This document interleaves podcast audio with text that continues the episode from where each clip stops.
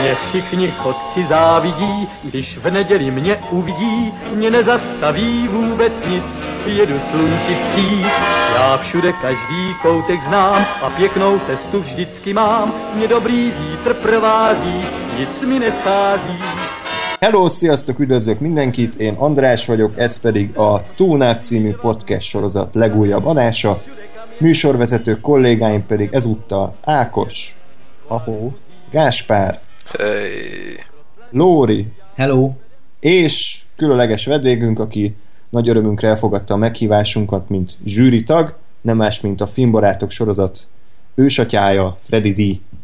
Ó, Na, hát aki esetleg most született volna meg, és nem tudja, miről van szó, azt nagyon gyorsan beavatom, mégpedig, hogy a világ legjobb filmjét keressük, már több hónapja szervezzük ezt a kis játékot, ugyanis közeleg a századik adásunk, és ennek örömére arra gondoltunk, hogy minden hallgató beküldheti az általa legjobb filmek tartott művet. Mi ezeket a filmeket ugye párosítottuk, és most az első selejtező lesz, amikor, ha minden igaz, akkor ö, 8 párosítás fog lezajlani, és ugye egy-egy film fog tovább jutni. Az még nagyon fontos, hogy amint felkerült az adás, utána nem sokkal később egy szavazás is fel fog kerülni, amikor szavazhattok arról, hogy a kiesett filmek közül melyik az az egy, amit tovább juttathattok. Úgyhogy ha úgy gondoljátok, hogy igazságtalanul ejtettünk ki egy filmet, akkor ezt még van idő korrigálni. És hát Freddy, még egyszer köszönöm, hogy akkor részt vettél ebben a, hogy is mondta Sorter, kollektív öngyilkosság, vagy? már el- eléggé az, annak tartjuk. Ezt el is mondtuk a filmbarátokból annól, amikor ilyen epic reklámot csaptunk nektek, Igen. aztán kiderült, hogy mire megjelentettük az adást, már lezárult a szavazás. Úgyhogy ez egy kiváló kommunikáció volt.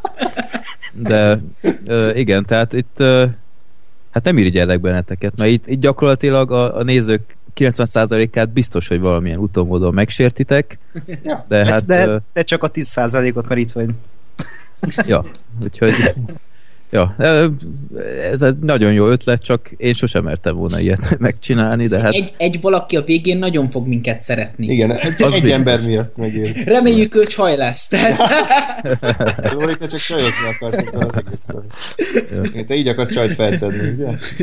Jó van.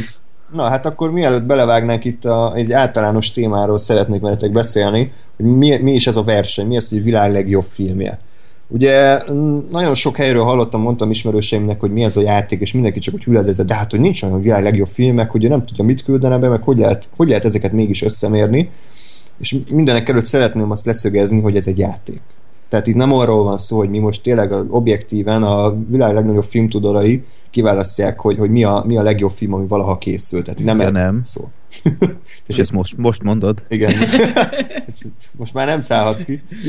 Ö, hanem arról van szó, hogy szerintem ahogy az összes listán, tehát az IMDb, Rotten tomatoes vagy bármilyen híres filmmagazinnak a listája, az egyéni véleményeknek az összessége. Tehát olyat nem lehet csinálni, hogy objektíven egy művészeti alkotásra elmondom, hogy ez jó vagy rossz hanem azt tudom elmondani, hogy én szerintem ez működik vagy sem, én szerintem ez ad-e a filmművészethez vagy nem, tehát, hogy ö, saját véleményt tudok formálni, az, hogy ezt a saját véleményt ezt mennyire árnyalom, az már mindenkinek egyéni döntési ö, kérdése, úgyhogy szeretnélek titeket megkérdezni, hogy szerintetek egyébként lehet-e világ legjobb filmét kiválasztani, vagy maximum világ legkedveltebb filmje, vagy a kritikusok által legkedveltebb film, tehát, hogy, hogy kinevezhető-e egy darab ilyen alkotás?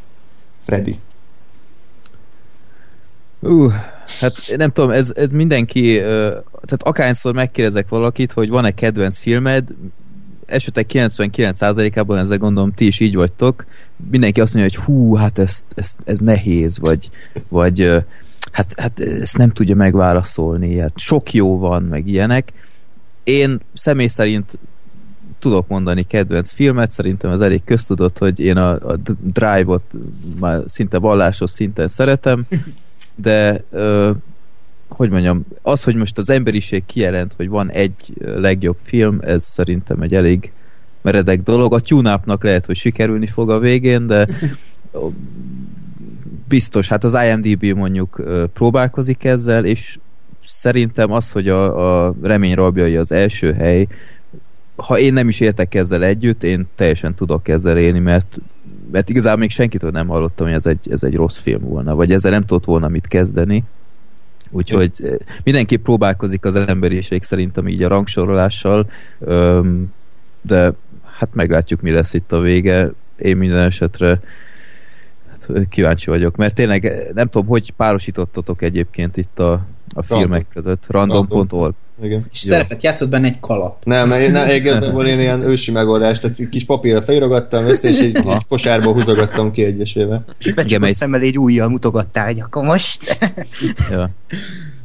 Itt, itt tényleg vannak e- elég érdekes és epik párharcok, ahol mindenképp két olyan film is van például, amit, amit szeretek, de ugyebár csak egy mehet tovább, de hát itt ebben az adásban van, vannak azért elég egyértelmű dolgok itt, ezt majd a, a végén meglátjátok. Ö, Ja, úgyhogy De mi tudom, én- alapján, mi alapján szavazol majd?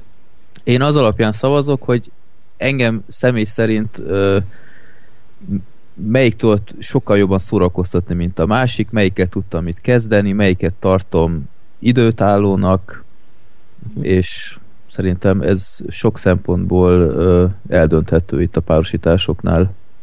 Ja, ja. Jó van. Ákos? Ö, Én sem fogok újat mondani, mert az, hogy világ legjobb filmje, olyan, olyat én nem merek ö, állítani, én is csak többes számba merek beszélni ezekről, hogy a világ legjobb filmjei. És nincs is olyan, talán nincs olyan, hogy a kedvenc filmem, hanem a kedvenc filmjeim. És ö, hát a világ legjobb filmje tényleg az IMDb segítségével lehet, hogy a kritikusok segítségével, hogy van egy átlag, és akkor azt átlagolják, hogy akkor arra a filmre érkezett a legtöbb szavazat, ugye Rottenen is van, meg IMDb-n, és teljesen más a kettő. Viszont olyan van, legalábbis én nagyon szeretek listázgatni, és hogy mit tudom, a top 10 ö, legjobb vigjáték, vagy a top 3 legjobb helyszínúj, vagy bármilyen.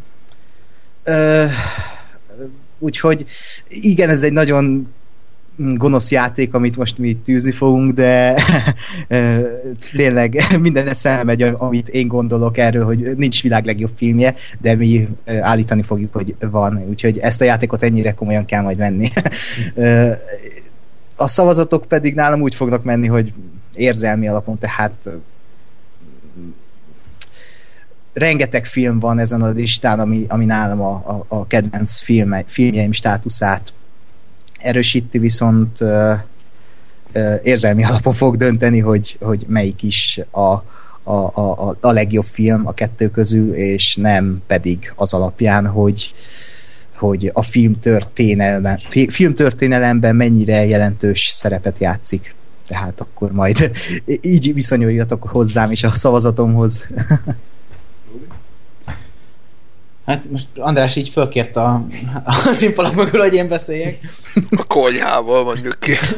Igen, szóval hát én sem gondolom, hogy létezik világ legjobb filmje. Művészetet kár versenyeztetni egymással, tehát most izé ki a jobb Picasso vagy Rembrandt, tehát ez, ez ugyanúgy baromság, mint hogy valahol meghúzni a határt a remény rabja és a hetedik között. Mákos Tehát- tészta vagy túros tészta?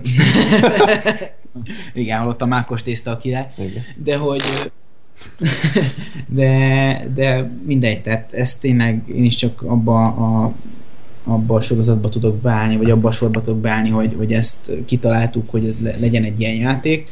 Ezt végig játsszuk, de, de alapvetően tényleg nem lehet egy filmre rágatni, hogy ez a világ legjobb filmje, hogyha ezt látod, látod a legjobbat, és innentől kezdve csak rosszabb filmet láthatsz. Ez hülyeség, tehát ilyen, ilyen nincs. És ami alapján dönteni fogok, az pedig, pedig az lesz, hogy szerintem, hogyha létezne a világ legjobb filmje, akkor én azt úgy definiálnám, hogy annak egy olyan fajta üzenete van, ami, ami fontos, hogy eljusson emberekhez, ami, ami egy széles, szélesebb réteg számára kommunikál, elgondolkodtatja őket, beszélgetésre ösztönzi őket, tehát nem csak, tehát utóélete van a filmnek. Utána elmennek a kocsmába, és söröznek, és arról beszélgetnek, hogy szerinted ez mi lehetett, és te ezzel mit kezdenél? Ha a helyében lennél, mit csinálnál? Vagy, és így tovább, és így tovább. Tehát, hogy, hogy ez, ez egy, ez egy kultúr, valóban egy kulturális termék legyen, és ne, ne egy, egy ö, hm, ilyen, ilyen gyors éttermi kaja, tudod, Mm. hogy megeszed és, és tovább mész, hanem, hanem valóban egy, egy miért vagyok ilyen hülye? Az jutott, az jutott az eszembe, hogy egy tápláló lakoma. De nem, hogy te tényleg, tehát, hogy, hogy ennek kulturális értéke legyen, de a másik pont, ami még nálam fontos, az, hogy, hogy közérthető is legyen. Tehát lehet, hogy bizonyos filmkritikusok nyáladzanak, mit tudom én, A tégla? én, én, én, nem, én nem láttam nulla darab, tehát nulla darab Tart Béla filmet láttam, de mondjuk tehát így hallottam róla dolgokat, uh-huh. és hogyha valaki meg akarja magyarázni, hogy az nagyon jó, hogyha fél órán keresztül azt látod, hogy a szürke marhák fekszenek egy réten, és akkor ennek, ennek valami oltári nagy üzenete van, akkor bizonyára így van, én is szeretnék abból a cuccból kérni, de lehet, hogy én másként közelítem meg a, a kérdéskört. Tehát ide ezzel most oda akartam kiukadni, hogy, hogy fontosnak tartom azt, hogy, hogy igényes legyen a film, hogy, hogy művészi értéket képviseljen, de ugyanakkor ne legyen annyira Köldöknézős. igen, annyira, annyira elrugaszkodott ö, művész, uh-huh. hogy, hogy, hogy a, az értelmezhetetlenné váljon. Mm. Jó. Úgyhogy én nekem ez a... Ez Mondjuk a ilyen filmet nem is nagyon küldtek, hála Isten. nem, szerencsére nem nagyon küldtek, illetve én... Hát a 2001, nem? A, ö, hát igen, tehát az, az azért már betegszik hmm. ugye ez, ezzel a dologgal. Na mindegy, de én most nem is akarok előre rohanni, mert Jó. ugye nálam ez, ez, ez, a, ez a két pont elég sok filmet belerak egyik vagy másik dobozba. Mhm. Úgyhogy innentől kezdve én nekem e- egy kicsit könnyebb a dolgom, vannak olyan párosítások, ahol, ahol nehezebb, de, de alapvetően én azzal, hogy én ezt meghúztam magamnak, innentől kezdve egész könnyen tudok ö, ö, kettősök közül dönteni. Gás? Hát beállok én is a sorba, tehát ö, szerintem objektíve kimondani azt, hogy, hogy világ legjobb filmje, az nem lehet. Mert egyszerűen ö, annyi szempont és, ö, és ember létezik, aki ezeket nézi, vagy készíti, vagy akármilyen szempontból vizsgálja, hogy, hogy egyszerűen nem lehet ö, mindenkinek a kedvére tenni. Ö, innentől a mi játékunkat is fontos a, a helyén kezelni, tehát hogy attól még, hogy, hogy most mit kiejtünk, ö, vagy ki fogunk ejteni bizonyos filmeket, ez nem jelenti azt, hogy azokat esetleg nem, nem szeretjük, vagy nem tartjuk jó filmnek, filmnek ö, és nyilván semmiképpen sem a hallgató vagy a beküldő ellen szavazunk ezzel, hanem egész egyszerűen abból a kettőből, ami éppen egymás mellé került a véletlennek köszönhetően. Ö, tervénk szerint némi indoklással rá fogunk világítani, hogy számunkra éppen melyik a, a kedvesebb, és, és egy ilyen kieséses rendszer végén marad meg majd egy film, ami hát mi most azt fogjuk mondani, hogy az a világ legjobb filmje, de, de, de ugyanakkor tudjuk, hogy nyilván ez nem így van, mert ilyen szerintem nincsen, hogy, hogy világ legjobb filmje.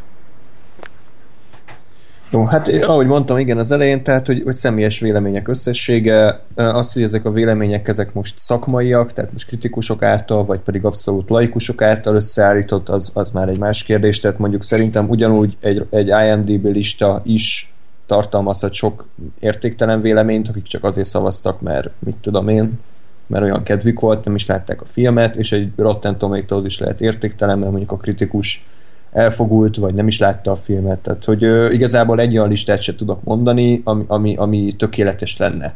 Tehát, hogy mindegyikben van némi ö, probléma, úgyhogy Most lesz egy egyéb. ma is most, és egyébként most ez nem azért, de, de szerintem, tehát amit mi csinálunk, az, az nem marad el nagyon sokban, és most ezt nem ilyen meldöngetésnek mondom, de, de, de ez is arról van szó, hogy vannak filmek, amik, nem amiket nem láttunk, és akkor amelyiknek rövidebb a címe, arra szavazok. Tehát, hogy nem, vagy amelyik rövidebb, tehát hogy beküldték a hallgatók, ez a hallgatók által összeállított lista, ami pedig két filmet versenyezünk, és eldöntjük, hogy melyik a jobb film. Tehát én, én még próbálom nem a nagy összességében nézni, hanem az adott két film közül most melyik a kicsit gyengébb, és melyik a kicsit erősebb. Mert ezt azért leszögezném az elején, hogy itt irgalmatlan rossz filmet ö, ö, nem kaptunk. Na, ez, ezt itt kétségbe vonnám. jó, igen, ez a Freddy véleménye. Tehát, hogy itt, itt jó filmekről van szó. A kérdés az, hogy egyik film mindig egy picit jobb szerintünk, mint a másik. nem? Azért mondjuk van, én, én, én érzek két gyenge pontot, már mint így az egész listában, Jó. amit, aminek nem nagyon értem azt- a helyét, azt- de Szerintünket úgy mondom, hogy, hogy, hogy majd dönteni fogunk, persze, és az, hogy te most egyetértesz, vagy nem, az egy másik kérdés. Majd utána megverlek, jó? Jó. Úgyhogy akkor ennyi volt a, szerintem az előhang, akkor vágjunk bele. Az első párosításban mégpedig két könyvadaptációra. Bárányok hallgatnak, 1991-es sorozatgyilkos thriller horror, egy Oscar díjas alakítással, és egyébként Oscar díjat is nyert maga a film, ha jól tudom. Ugyanúgy, ahogy a Gyűrűk ura, a király visszatér, ö, 12 éve később, és ez egy, hát a minden idők egyik, hanem a legnagyobb fantasy filmje, trilógia záró darabja. Hát ki kezdi? Ki szeretné kezdeni? Kinek van már egyértelmű véleménye? Ki Egy kérdésem- pofont? Egy kérdésem lehet, a gyűrűk uránál a többi részt is beküldték? Nem. De próbálkoztak. Vagy hát, ö, Tehát, hogy x helyen próbálkoztak, hogy mondjuk Ja, hogy harmadik helyen volt, de Ja. bekerült már az elsője. Ja, ja. Uh-huh. Igen, illetve egyébként jövőre nézve mondom, hogy van olyan, ahol uh, konkrétan mai részben is már lesz olyan, ahol ugye egy sorozatnak, vagy egy trilógiának, vagy egy akárminek egy darab konkrét epizódját küldték be, illetve olyan is van, ahol az egészet, mint, Mhm. uh-huh. mint franchise.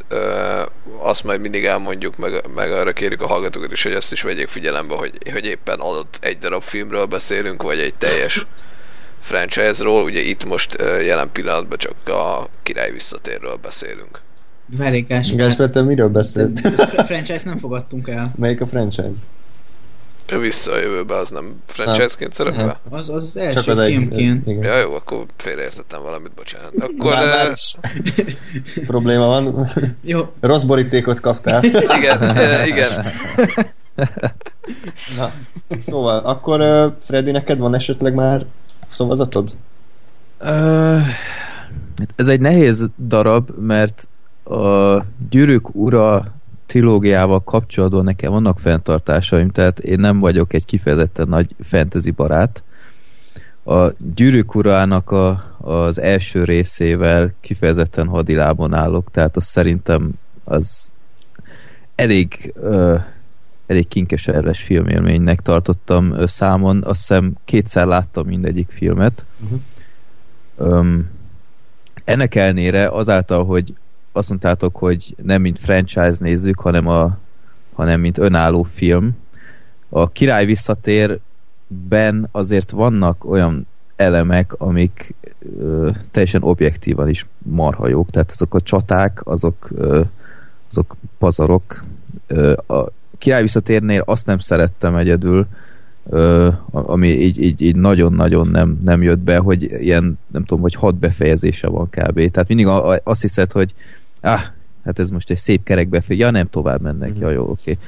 Ö, ja, hát ott, már, ott van már a szivárvány, biztos megérni, ja nem, most még mindig csak mennek, és, és ö, nem tudom, ez kicsit, mintha direkt rájátszottak volna, hogy még hosszabb legyen, hogy még ep- epikebbnek tűnjön, hogy nem tudom én, 4 óra 50 perc a film, de ennek ellenére én azt kell mondjam, hogy mégis ezt favorizálnám a bárányok hallgatnak a szemben, aminek én sosem értettem az óriási sikerét, én bevallom őszintén. Hannibal Lecter az egy kétség kívül egy, egy hát epic filmgonosz, megvannak a nagyon jó jelenetei, az a, az a plexifalas börtön párbeszéd, az egyértelműen szerintem a film legjobb jelenete, nem is véletlenül, hogy azt parodizálták eddig a legtöbbet a film kapcsán, de valahogy annál a filmnél mindig a, a bűneset az, az valahogy engem sosem tudott annyira ö, megragadni. Tehát ez a mindig túlságosan eljátszották ezt, hogy a Hannibal Lecter az minden tudó, ő, ő mindenbe belelát, mindenkinél okosabb, és így sosem éreztem, hogy a film ezt úgy kellően alátámasztotta volna, hanem csak azért, mert így volt megírva. Úgyhogy én ebben a párbajban inkább a gyűrűk urának adnám a, a voksomat, még hogyha ez, ez nem is hiszem el valószínűleg, hogy én tényleg ezt mondtam, de ja, tehát Yeah. én, én inkább Ja. Eb- Ebben jó, ebben jó ez a random párosítás, tehát mondjuk a Drive-val került volna össze a gyűrűk ura, akkor ugye... Akkor is a gyűrűk ura.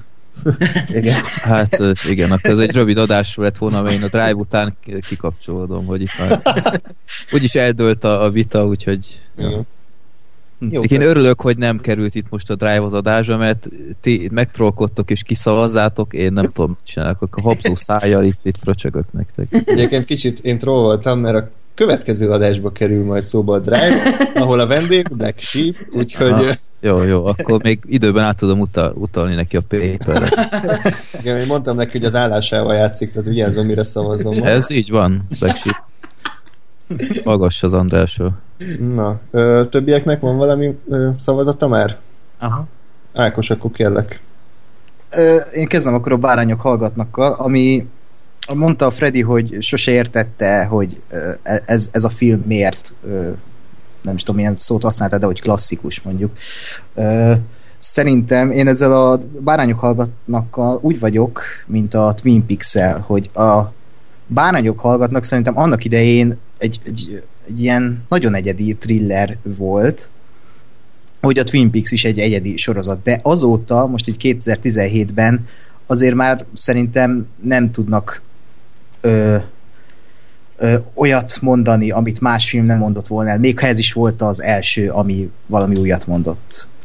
Uh, most, hogy újráztam a bárányok hallgatnak, uh, szerintem az, az benne a leg, legerősebb, hogy uh, itt két embernek a kapcsolata van a középpontban, miközben a, a bűneset csak egy mondhatni egy mellékeset, és azt nézhetjük végig, hogy egy pszichopata és egy ö, újonc FBI ügynöknő ö, ö, hogy is bontakozik ki a kapcsolatuk, ennek a két embernek a kapcsolat, és egy olyan nő, aki, ö, a, a, aki próbálja elrejteni a múltját a doktor előtt, és ő mégis ö, feltárja, vagy hogy még, mégis odaférközik, és mégis a gonosz győz valahol ebben a filmben szerintem, annak ellenére, hogy a bűnügy megoldódik. És uh, nyilván vannak benne klasszikus jelenetek, uh, szerintem bravúros az a pinc amikor úgy van vágva jelenet, hogy azt hiszed, hogy oda csönget be a rendőr, de nem oda csönget be. E- ezek szerintem nagyszerűvé teszik ezt a filmet, és nyilván Anthony Hopkins és Jodie Foster alakítása az, az, az legendás, ahogy Howard Shore-nak a zenéje is. Egy, egy zseniális jelenet még eszembe jutott, az, az Na. talán még meggondolhatnám magam. nem, nem, vicceltem. Az a, az a, zseni, az a ö, jelenet azzal a beteg, az Buffalo Bill, hogy hívták Ah, azt hiszem, és ott táncolt, hogy You wanna fuck me? hogy, hogy hogy mondta, hogy val- valami ilyesmit Igen. mondott. Mondom, az mi a tököm ez a jelenet, de... Péniszét hátra, hátra. Igen, az, az, az, ja, az, az, az funky zenére, az, az Nem, egyébként a bárányok hallgatnak nagyon sok ö, ikonikus, klasszikus jelenete van, tehát már a Lecternek az első megjelenése, meg az a Ja, ah, igen, igen. Hát az azóta már minden filmben. illetve a végén az, az éjjellátós, ö, amikor ott a. pincébe bujkál. Hát, Tehát, hogy És, és amikor, amikor van az a, a jelenet, amikor megszökik, és ott ö, kiaggatja az egyik figurát ilyen, ilyen angyal pozícióba. Ja, ja, ja, ja. Ú, hát az, Tehát, hogy, hogy azért annak ellenére persze, hogy szerintem a bárányok hallgatnak van jobb vá- változata, ez pedig a hetedik. Tehát, hogy készült sorozatgyilkos thriller műfajból egy még jobb film. Uh, viszont fantasyből nem készült jobb a Gyűrűk Ura király visszatér óta. Én azért szavaznék arra, a végzeterekjéi, az nem? Jó, bocs. de nem a Twilight, a New Moon az jobb fantasy. Nem, tehát, hogy, hogy műfajon belül a Gyűrűk Ura király visszatér számomra a csúcs, míg a, a bárányok hallgatnaknál én jobbra tartom például a hetediket, és a bárányok hallgatnak szerintem ö, ma már annyira talán nem üt, hiszen gyakorlatilag szinte csak is kizárólag a Hannibal Lecter és benne az Anthony Hopkins figurája az, aki, aki, aki friss tudott maradni. A többi része a filmnek az szerintem már csak szimplán jó. Uh-huh. Úgyhogy, ö, hát én is akkor Frodoékra szavazok. Egyébként a gyűrűk ura annyiban ö, problémásabb, hogy azért ö, még a, a bárányok hallgatnak egy sokkal, én úgy emlékszem, hogy ö, hogy kiegyensúlyozott a minőségű film. Tehát, hogy abban nincsenek rossz jelenetek, ott, ott, ott az egy profi film. A király visszatérbe azért érezni néha kicsit ilyen balfaszabb megoldásokat. Rosszabb színészi játék, rossz effektek, ahogy Freddy mondtad a végét, tehát, hogy azért ez egy hullámzóbb teljesítmény, de viszont amikor, amikor amikor jó, akkor viszont írdatlan jó, és itt nem csak a csatajelenetekre gondolok, hanem a karakterek, a Gandalfnak a monológia a túlvilágról, a, a Samunak a, a, a története, ahogy egy ilyen kis dagat nyomorékból ő lesz gyakorlatilag, aki a hátán cipeli fel a Frodót Uh-huh. végzethegyére, akkor a, a Faramir, nem tudom, emlékeztek, ahogy ő próbál hős lenni, az apja kikergeti gyakorlatilag a hegyből, és, és, és nem sikerül neki. Tehát az ő történetük egy csomó emberi pillanata is van a filmnek, ami szerintem ö, ö, örökké tarthat, és nem, nem hiába avulnak el az effektek, attól még a filmnek az emberi része az ugyanúgy ö, fennmarad, úgyhogy ezért, ezért mondanám, hogy a király visszatér az egy időtállóbb darab ö, minden szempontból. Mi- Mindent lelőttél, amit el akartam mondani a a gyűrűk király visszatérről. Én még annyit tennék hozzá, hogy ahogy említettem adásán, érzelmi alapon döntök, tehát én is úgy vélem, hogy a bárányok hallgatnak egy, egy rendkívül profin összerakott film, viszont a gyűrűk ura a király visszatér, az nekem gyerekkoromban egy akkora hatást mért rám, és a mai napig, hogy uh, muszáj mellett szavaznom, mind a mellett, hogy tényleg a, ilyen csata, ilyen monumentális csatábrázolásokat azóta sem láttunk, és azelőtt se láttunk. Uh, és és uh, ilyen fantazi nem születik szerintem már soha. Vagy hát e- ennyire pontosan, ennyire hajszál pontosan, és ennyire gyönyörűen megalkotott fantazit nem, nem hiszem, hogy tudnak még csinálni. Legalábbis ö, mozifilmben nem. És Hát próbálnak, csak a CGI azt az elnyomja szerintem. most Tehát a a, War, Warcraftról beszélünk, mert Hát csak akár a a- CGI. akár a Warcraft, de figyelj, akár a Hobbit, Hobbit 3-ban is. Tehát az Hát nem, nem működött úgy, mint a, a király, vagy a, a gyűrűk urában, mert egész egyszerűen látszott rajta a, a, a mű. Tehát hát, meg ráadásul rosszul is volt a, a harmadik Hobbitban, így valahogy megrendezve. Tehát a csatából sokszor nem is láttunk hatalmas részeket, míg itt teljesen a közepén voltunk. Tehát ez... Igen, hát ott elmondta egy hivatalos dokumentumfilmben Peter Jackson, hogy fogalma sincs, hogy mit forgattak a harmadik részben, hogy storyboardok nélkül kellett valamit csinálni egy hét alatt, vagy e- Igen. érted? Észre se vettük. Hát e- Ez alapján egy mestermű, tehát annyit kihozott. Tehát én is azt mondanám, így most gyorsan ezt lezárom, hogy a, a gyűrűk ura a király visszatér mellett teszem le a voksomat. Gásper, valamit beletrolkodsz itt a nevesbe? Ezúttal nem.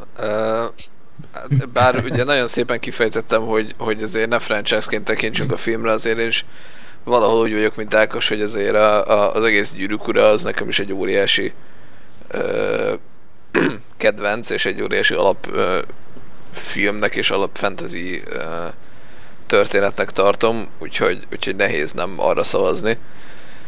Ö, és nem is fogok nem arra szavazni. Uh, illetve én megnéztem újra most a, a bárányok hallgatnak, és nekem igazából az volt vele a, a, a problémám, hogy, hogy valahogy, valahogy szétesett az egész olyan szempontból, hogy, hogy ott volt a Hannibal Lecter, aki egy baromi erős, baromi jó karakter, viszont ö, viszont azt éreztem, hogy, hogy ez az, az egész film, ez sokkal inkább róla szól, és nem a a, a, a gyilkosságról, a. Buffalo Bill-ről, igen. Ja. És én ezt furának tartottam, mert azt mondom, hogy ha a mai korban készül egy ilyen film, konkrétan mondjuk a Splitre gondolok, akkor ez egy, ez egy origin story, és azt mondom, hogy ez a film, a bárányok hallgatnak, az egy Hannibal Lecter origin. Viszont a maga korában ez nem nagyon volt divat, és pont ezért én sem tudom így értelmezni, hogy tehát nem, nem gondolom, hogy az volt a készítők szándéka, amikor megcsinálták a, a bárányok hallgatnak ott, hogy egy, majd a Hannibal Lecterből egy ö, ö, hatalmas franchise csinálnak, és ez volt a trilógia nyitó epizódja, hanem, hanem ez egy e- e- ez a film ez önmagába kellene, hogy működjön, és nekem, nekem valahogy szétesett amiatt, hogy a, a Hannibal ez egy teljesen ö, filmen belüli önálló egység, és a többi az meg gyakorlatilag teljesen érdektelen lesz, viszont viszont nem róla szól, a, vagy nem róla akar szólni a film, tehát nem ő a központi ö, figurája ennek a, a történetnek. Tehát, hogy nekem, nekem ez a kettőség ez valahogy nem, Hm. nem működött. Lóri? Hát gyűrűk urával kapcsolatban nehéz nem elfogultnak lenni, azért ezt, ezt szögezzük le, de azért ö, tényleg, tényleg én is igyekszem. A bárányok hallgatnak, nagyon újakat én sem tudok már mondani, a bárányok hallgatnak az egy, egy kiváló krimi történet, amit a Hannibal Lecter az nagyon durván megszínez, ehhez képest azért a gyűrűk ura az, az pont itt teljesedik ki ebben a részben, és ö, és, és itt, itt éleződnek ki olyan konfliktusok, amik, amik mondjuk a, a Frodo és Samu barátságát igazán kimélyítik. Vagy például, ugye, a, amiről, amit említett András, ugye a Venetor Faramir uh, ellentét. ellentét, ugye, tehát, hogy a, a fiú, aki szeretne az apjának megfelelni, de az apja sohasem tekintette őt semmibe, mert az első szülött fiának szánt minden tiszteletet és szeretetet. Szóval ezek, ezek, ezek olyan dolgok, amik, amik, amik, amik tovább visznek, mint, mint, mint, hogyha, mint hogyha tehát nagyon fasz a krimit megnézel, akkor ez, ez ahhoz képest szerintem egyel több illetve hát azért tehát azért a király visszatér tényleg, tényleg egy emlékezetes film. Nem tudnék feltétlenül dönteni, hogyha most a Három gyűrűk ura filmet elém rakná bárki, hogy most melyik az én kedvencem ebből. Lehet, hogy nem a király visszatér lenne, de, de azért, azért a király visszatér egy nagyon erős darab mindettől függetlenül. Tehát te... Kiütéses győzelem. Igen. Tehát e, akkor király, király, király visszatér, igen. 5-0. Ez korrekt. Jó. Reméltem, hogy valaki. Na, egy hallgatót elvesztettünk. Jó, tehát még egyszer el kell mondjam, most visszanélkül, tehát a bárányok hallgatnak, hogy ezt elmondtuk 15-ször, az egy kurva jó film. Csak kettő közül mi a gyűrűk urát. Egy de, picire de jobb. senki nem húzta le azt a filmet. Persze, persze, csak hogy, hogy több király, csak... ha te küldted volna be, akkor lehet, hogy most egy picit hogy elszomorodtál volna, hogy hát ez a nem. mocskos, büdös, szőrös talpú hobbitok kirúgták a lektert. Hát akkor, akkor, akkor tudod, mit csinálnék? Akkor megtudnám a címedet, idejönnék, és bedobnám az ablakodat egy kővel. Oké, okay. köszönjük az intelligens konfliktuskezelést. Na, a következő párosítás az egy számomra sokkal izmosabb páros, legalábbis én hm. nem úgy döntenék, ahogy lehet, hogy ezt gondolnátok. Ez pedig a Christopher Nolan által rendezett A tökéletes trükk. Ez hát már több mint tíz éves film, egy kicsit durva belegondolni. Ugye Hugh Jackman és Christian Bale főszereplésével készült.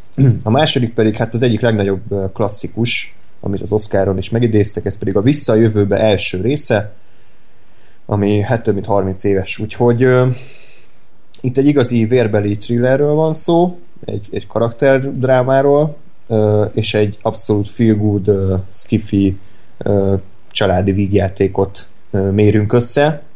Van-e valakinek már egy biztos szavazata? Nekem egyértelműen. Akkor kérlek. Hát itt gyakorlatilag, ha kicsit csarkítunk, két mindfuck film versenyez egymás ellen. Ja. Az egyik az mondjuk valamivel elvetemültebb a másiknál, de ennek ellenére szerintem azért édik a mindfuck szó mindkettőre. A tökéletes trükk az számomra egy nagyon izgalmas film, ami megérdemel gyakorlatilag rögtön megnézés után egy második megnézést, de amivel nálam alul maradt például a visszajövőbével szemben, az az, hogy, hogy szerintem egy második megnézés után én nem biztos, hogy akarnám-e a tökéletes trükket megnézni akár harmadjára is, mert ha két megnézés után nem jöttél rá dolgokra, szerintem lehet, hogy harmadjára nem fogsz már, és annak a, a vége az, az egy olyan csattanó, ami szerintem akár a újbóli megnézésnél lehet, hogy kicsit már ront az élményen, annak ellenére, hogy ennek a, a filmnek a nagy részében így is szerintem egy teljesen új perspektívát kapsz, és, és ezért egy másik megnézés mindenképpen ajánlott, de a visszajövőbe az egy olyan kortalan, epic mestermunka, és, és egyszerűen a második részt ismerve, tudom, hogy nem szabad itt figyelni, hogy a többi rész milyen, de a második résszel egy olyan fantasztikusan össze rakott puzzle darabot kapunk, ami egyszerűen egy, egy élmény megnézni újra, meg újra, meg újra. Tehát én annó a Corvinban volt egy visszajövőbe trilógia vetítés, egymás után is egy akkora élmény volt is sokat gyára is, nem csak a nagyvászon miatt, hanem, hanem rögtön egymás után megnézni ezt a jó, igazából az első két film az, amilyen szorosan kapcsolódik, de milyen szeretett teljesen foglalkoztak így a, a, a témával, témát illetően, hogy újra visszamennek az 50-es évekbe, meg hogy az, az újság, hogy éppen hogy változik az embernek a sorsa. annyira szerethetők a karakterek ott, és ö, egyszerűen tényleg a, a, én a másik részt valamivel jobban szeretem, mint az elsőt. En, ennek ellenére mégis azt kell mondjam, hogy így a visszajövőbe az így a top 20 kedvencemből biztos benne van ez is. Úgyhogy nálam ez nem volt vitás. A tökéletes trükk egy, egy teljesen izgalmas film, mindenkinek ajánlott megnézésre.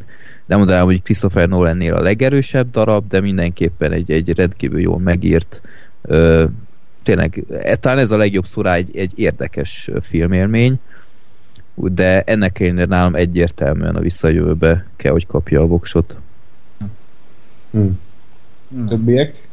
Hát, én a tökéletes trükkre azt mondanám, hogy olyan, mint, tényleg olyan, mint egy bűvésztrükk. Tehát megnézi az ember a filmet, tudja, hogy mi a csattanója a trükknek, átlátja a bűvésznek a mutatványát. Mire másodszor megnézi a filmet az ember, oké, megfigyeli, hogy oké, akkor itt húz be, ott húz be, és én, én, talán én most láttam harmadszor ezt a filmet, de így nem tudom, így három évente megnéztem újra, és hosszú idő után ismét, és ugyanúgy fel, fent tudta kelteni a figyelmet, annak ellenére, hogy tudtam, hogy hol akar becsapni a rendező, író, és rendkívül izgalmas látni ezt a filmet, hogy úgy van felépítve tényleg, hogy érzed, hogy itt arra ment rá Christopher Nolan, hogy, hogy átcsesszen a palánkon, hogy oké, okay, akkor itt egy jelenet, és úgy van felvéve, hogy te érzed, hogy itt valami nem stimmel.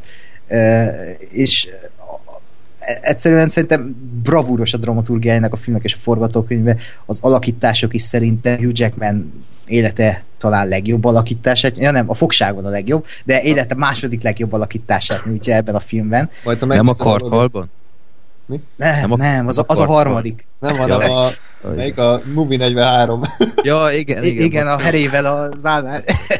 igen. Tehát ez egy ez egy ilyen rivális film, hogy két embernek a csatáját nézhetjük végig, és két e- megszállott embernek a csatáját, akik tényleg a trükköknek élnek a, a, a szakmájuknak, úgymond.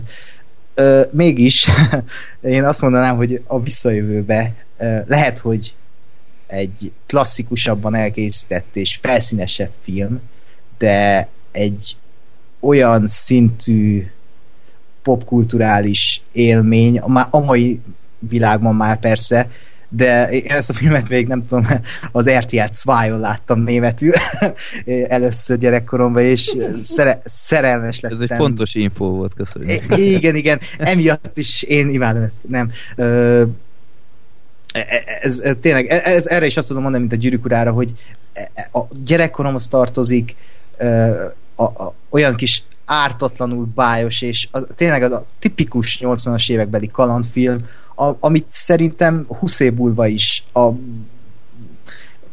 gyerekeink fognak nézni és szeretni, és uh, soha nem fogják remékelni, és mindig ilyen jó lesz, és tényleg nem, nem tud rosszul rögedni. Hmm. És tényleg amikor uh, megnéztem moziba, nem tudom, két éve vagy egy éve mutatták be újra őket, uh, akkor olyan volt, mintha először láttam volna egy rendkívül szellemes feel good film, tényleg, és a Hollywoodnak az egy, vagy hát legalábbis a blockbu- blockbusteröknek az egyik ö, fényes lovagja ez a, ez, a, ez a visszajövőbe, és én itt tenném le a voksomat emellett. Bravo. Ákos, egyetértünk valamiben, ez egy nagyon ritka. Igen, ez, ez egy történelmi pillanat. Hát jó. Ajaj. Én azért azt feltenném azt a kérdést, hogy, hogy azért a visszajövőbe az egy butább film, mint a tökéletes trükk. Nem? Ezzel kezdtem.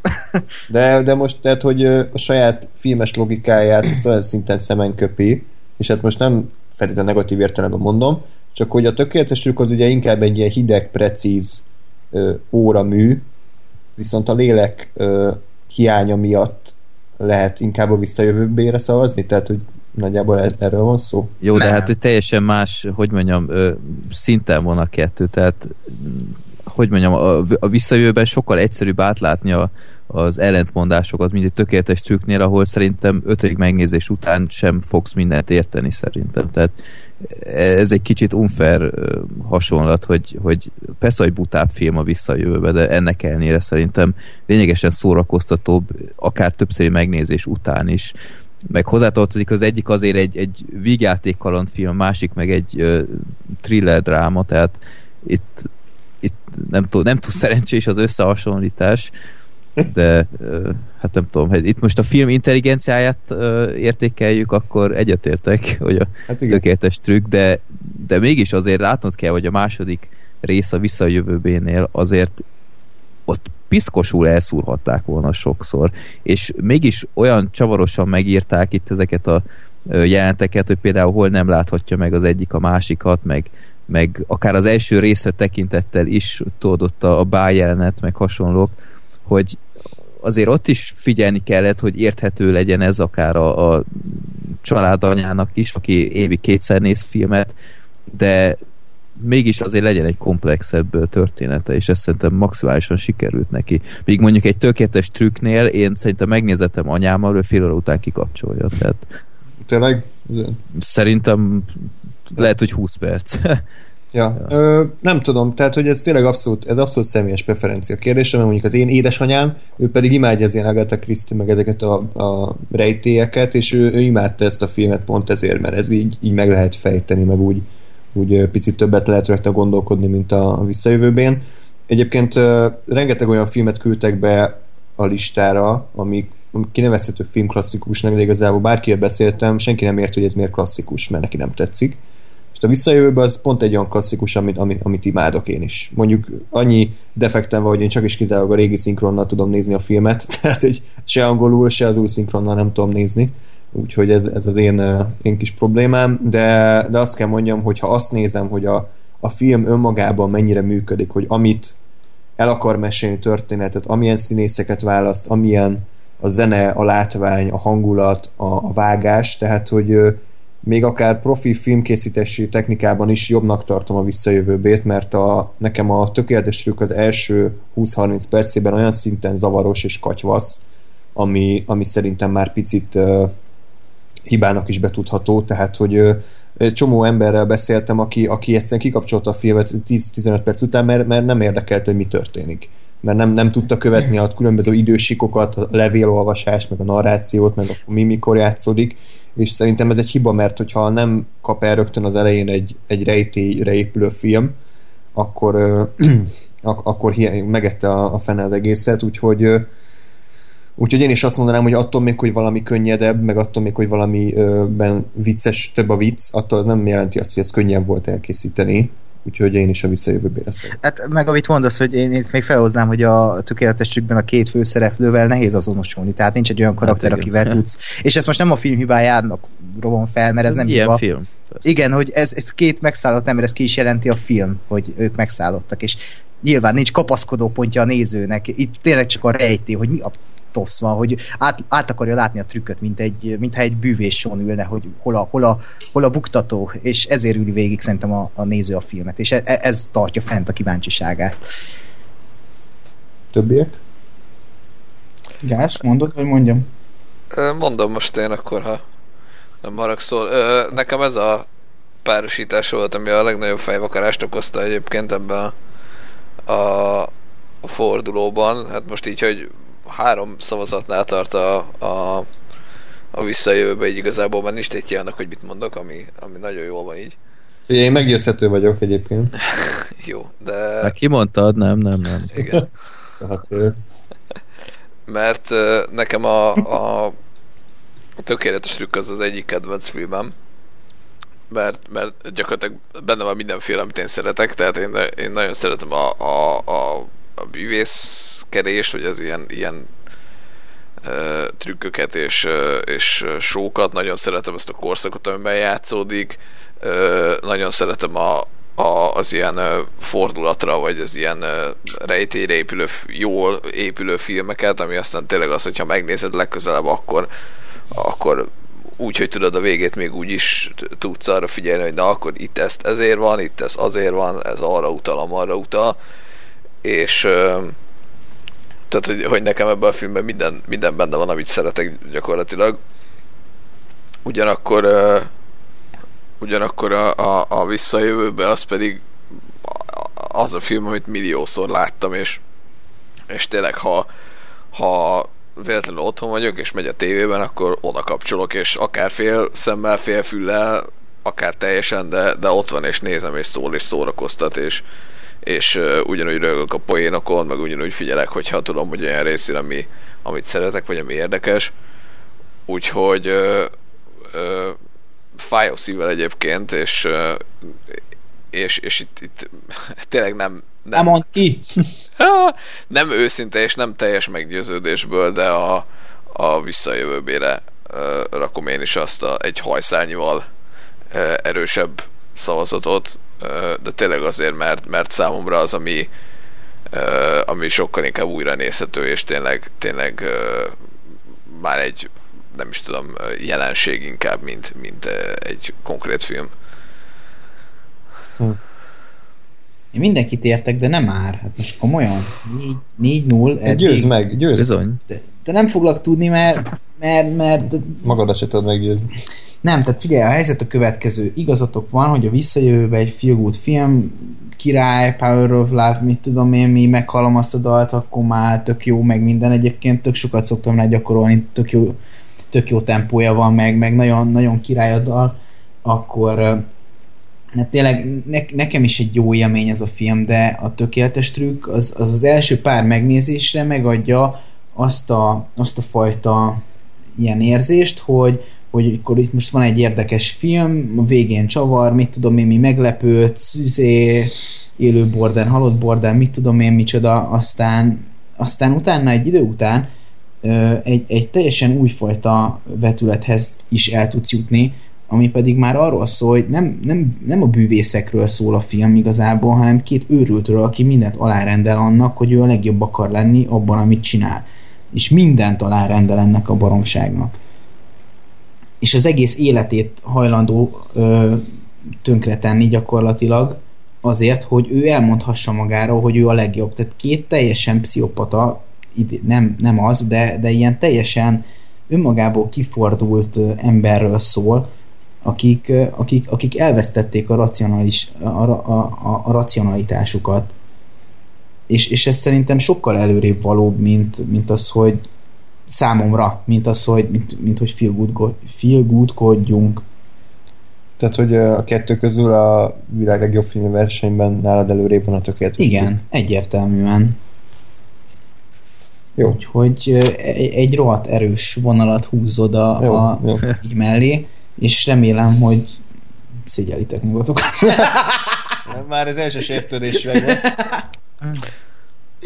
Nem, egyébként, de ez, ez abszolút át megértem, ugye te mondtad is az elején, neked, neked fontosabb az, hogy egy filmnek milyen értékei vannak, milyen karakterábrázolása van, milyen üzenete van, milyen mélységei vannak, és gondolom ezért szavazol inkább a tökéletes tükre, mert hát jóval, jóval rétegeltebb film, mint a visszajövőbe. Igen, tehát nem arról van szó, hogy a visszajövőbe egy rossz film, hanem arról van szó, hogyha arról beszélünk, hogy a világ legjobb filmjét keressük, bármilyen szinten is, akkor én egy visszajövőbét nem akarok a döntőben látni, és most és ez, de most én meg téged nem akarok itt látni, de... Jó, de, de, de, de figyelj, ez, ez, egy, ez egy olyan film, ami elé leülök majd a, a 8 éves gyerekemmel, és majd izé jó ízűen megnézzük ezt a filmet. De ez a tökéletes trükk? Nem, nem, ez a visszajövőbe.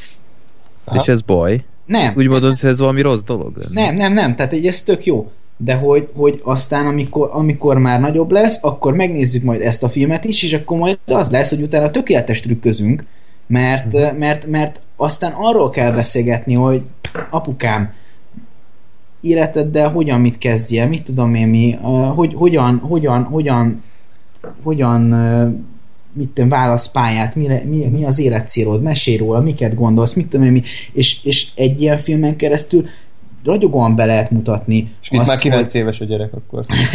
azt, azt, azt, hogy, azt, hogy például hova, hova vezethet egy-egy út. De most itt visszajövőbe, visszajövőbe azért, tehát most, hogyha ha így nagyon, nagyon belásod, akkor azért elég király nem, hogy a ez egy gyönyörű mondat volt, elég király nem, hogy, hogy a, a főhős ugye gyakorlatilag megbosszulja a Biffen, hogy, hogy vagy tehát hagyja, hogy, hogy, hogy így a történet megbosszulja a Biffen az, hogy ő egy köcsög volt, és aztán így hirtelen szolgám, tehát érted? És ne, nevetsz rajta, de, de ugye ez gyakorlatilag egy ugyanolyan értékítélet a, a főhősről, hogy, hogy ő is egy rabszolgatartóvá válik. Ami... ez, ez egy rabszolgatartó film, tehát egy... Nem, nem erről Flashbackjei vannak a, a visszajövőbe adás felé. De nem, Nem jó értelemben. És nem értetted, hogy a, a, a koncerten a végén az a sok gyapott szedő, az mit álltott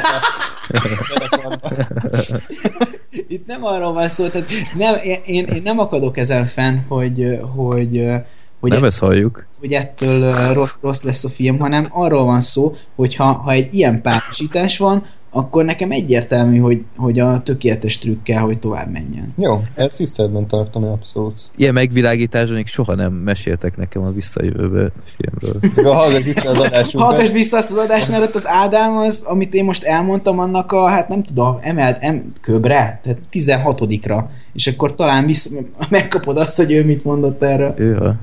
Igen, tehát elég, elég durva. Egyébként néha jogos érveket hozott fel. Ennek ellenére, Lóri, értékeljük a magánvéleményedet, de De leszarok. ezúttal, ezúttal nem sokra mentél vele. Erkölcsi győzelem mondjuk, hogy a tiéd, mi meg ezt a mocskos filmet továbbítottuk. Tovább. Lehet, hogy a hallgatók beszavazzák. Egyébként simán.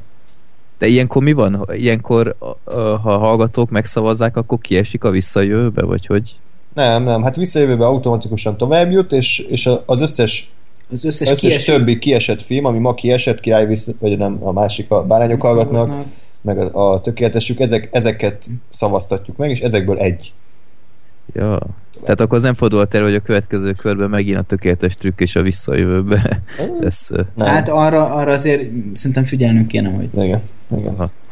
Majd megbundázzuk. majd maximum a döntőben, de A döntő. Ja, nem fog eljutni oda. Addig, addig jobb érveket is próbálj meg előadni. Megtetsz, ne aggódj. Na, a következő pedig az ötödik Pecsét és a Jurassic Park. Hát ennél, ennél távol álló filmekről szerintem nem nagyon lehetne beszélni. Az egyik ugye egy, egy Steven Spielberg film, amiben Jeff Goldblum ki- kigombolt melkassal ö, fekszik. Ez az ötödik pecsét, nem? Inkább az ingye van kigombolva, nem Márkosan. Ja. Az már a T-Rex után van, amikor a Melkosa van kigombolva. Igen. A- Autopsy of Jeff Goldblum. Az ötödik pecsét pedig, pedig hát a nyilas megszállás által uralt Magyarországnak nem volt értelme, tehát Magyarországon játszódik a 40-es évek közepetáján, és egy ö, regényadaptáció. Fred, de ezt ugye most látod először, ha minden igaz? Így van, ez egy ezért sörültem, hogy meghívtatok ebbe az adásba, mert végre egy, egy szégyenfoltot letudhattam magamról, mert itt mindig hallhattam itt a Hmm. podcast kollégáktól, az ötödik pecsétet nem láttad, és nem, de most felkészülésből megnéztem, és boldog vagyok, hogy láthattam. Na, akkor, akkor kérlek, vágjunk bele. Te? Egy, egyrészt hogy tetszett az ötödik pecsét, másrészt nem is emlékszem, hogy a Jurassic Parkról te beszéltél-e annó esetleg. Hát a Jurassic World kapcsán gondolom, igen, még a filmbarátok. Igen, igen, hát az, az nem volt egy túl kellemes élmény. A, az ötödik pecsét az én nem tudtam miről szól igazából, tudtam, hogy valahogy a háborús korszak ö, borzalmait próbálta szemléltetni.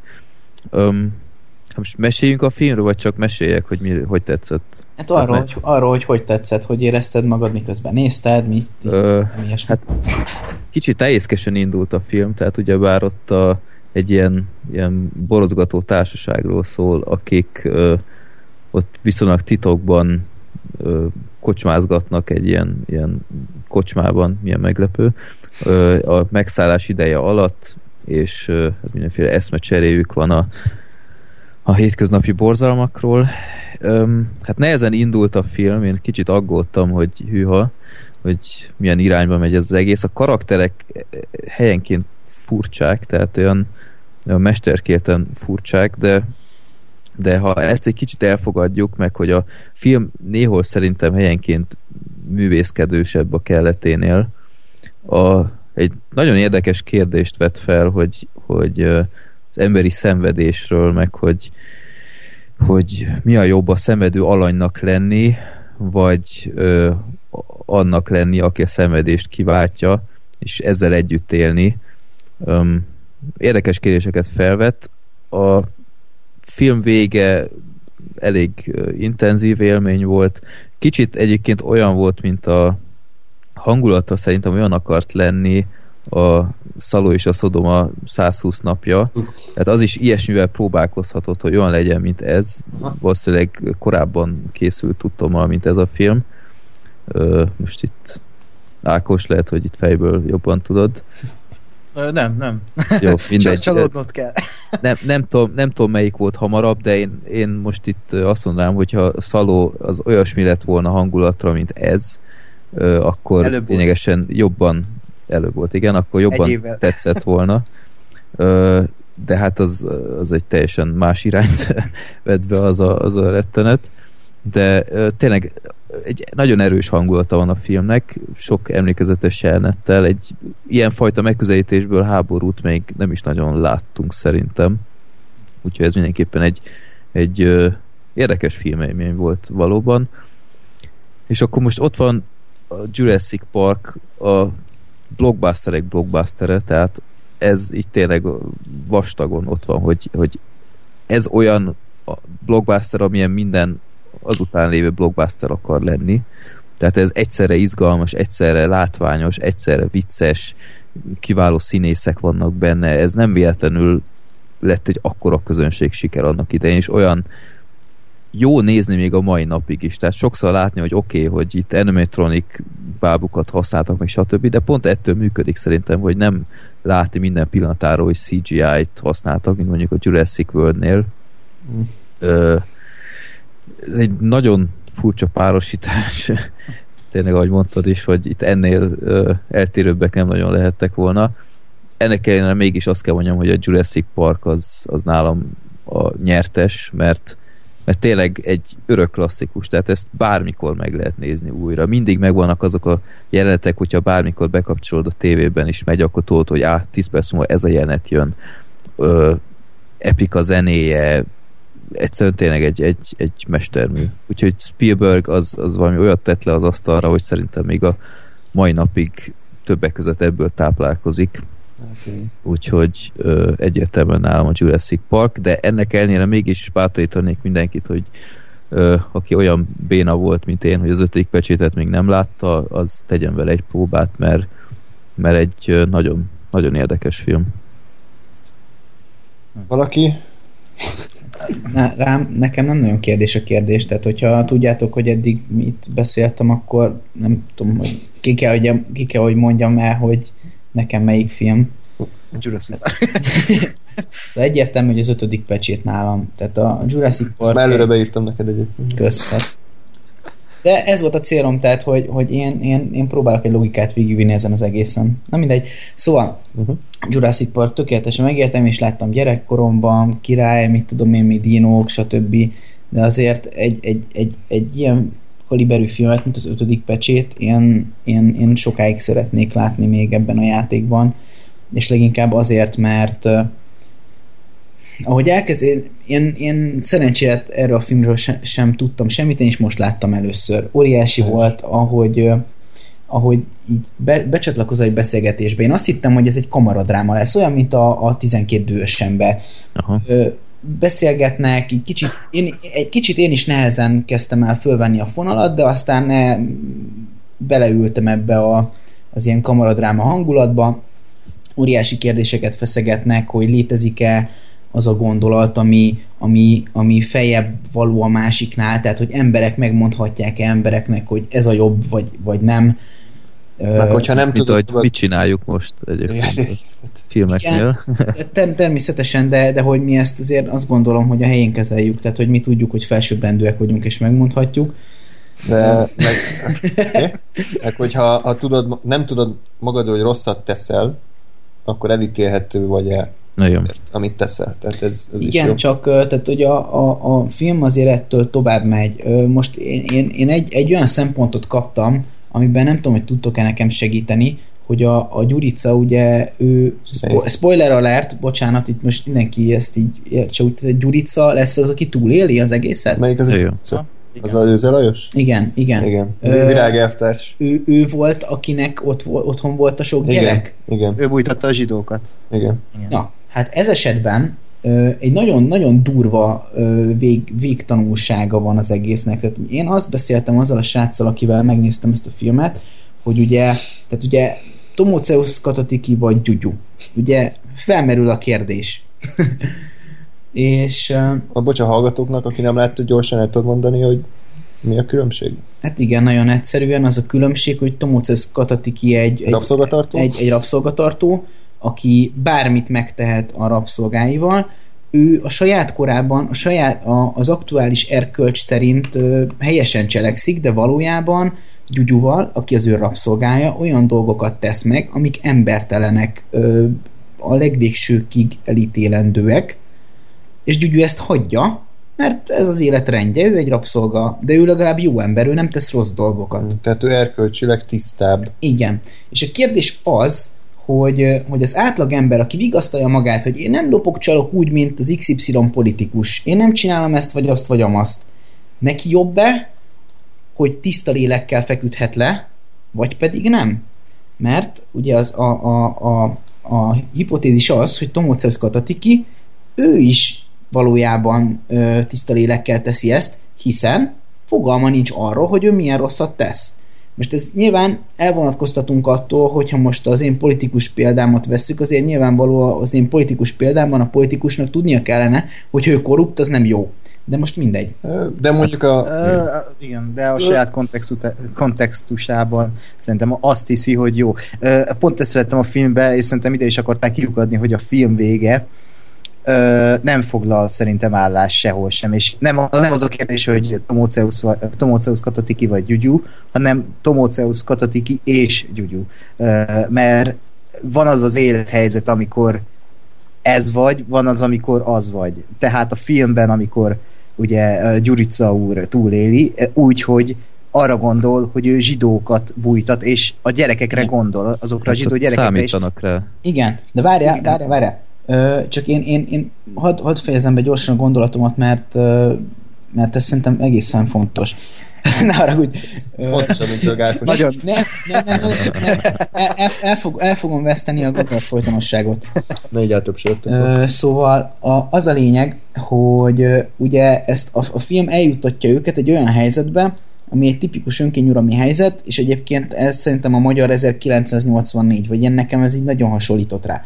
Tehát ott a, a Latinovicsnak a beszédei azok valami undorítóak, vol- undorítóan jók voltak. Tehát ugye én, én bűnös lettem attól a filmtől egyébként. aranyat. Én, én, én koszos lettem, hogy, hogy, hogy én ezeket hallottam, mert- és annyira rosszul éreztem magam tőle, de, de tényleg így van. Mindegy, és szerintem igazából ö, a választás az, ide jutottunk ki, kedves beszélgető partneremmel, hogy nem választhatsz ezen a szinten, hogy te Tomóceusz Katatiki akarsz lenni, vagy Gyugyu, mert te mindenképp Gyugyu leszel. A kérdés az, hogy gonosz Gyugyu leszel, aki rossz dolgot tesz, vagy jó Gyugyu, akit agyon fognak lőni, mint az állat.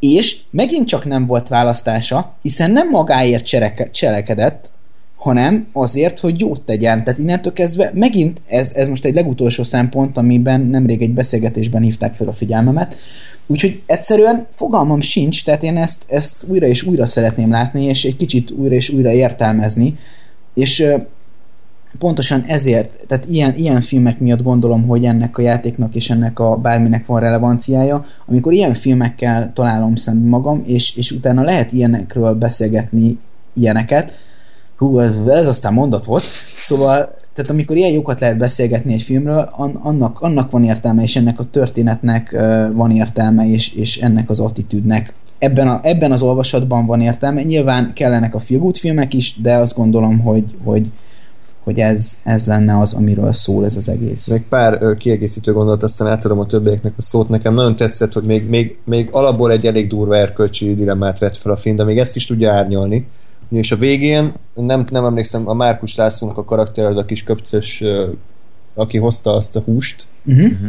aki ugye megcsalja a feleségét, tehát azt hinnénk, hogy ő Tomoceusz lesz, Igen. de nem. Igen. Tehát, hogy, hogy, hogy attól még, hogy valaki nem csak jó döntéseket hoz az életében, attól még a halál előtt üdvözülhet, mondjuk, a, ahogy, Igen. mond, ahogy a másik pedig, a, a, ez a filmben nem derült ki egyértelműen, de az a könyvben van benne, hogy igazából a fényképész dobta fel őket. Mhm. Tehát ugye, aki, akit kicsit úgy, Tényleg. igen, tehát ez a filmben is úgy, úgy elrejtve benne van, de ugye a fényképész, Szerintem benne van, bocsánat, mert nekem ez igen, A Meg volt. azért.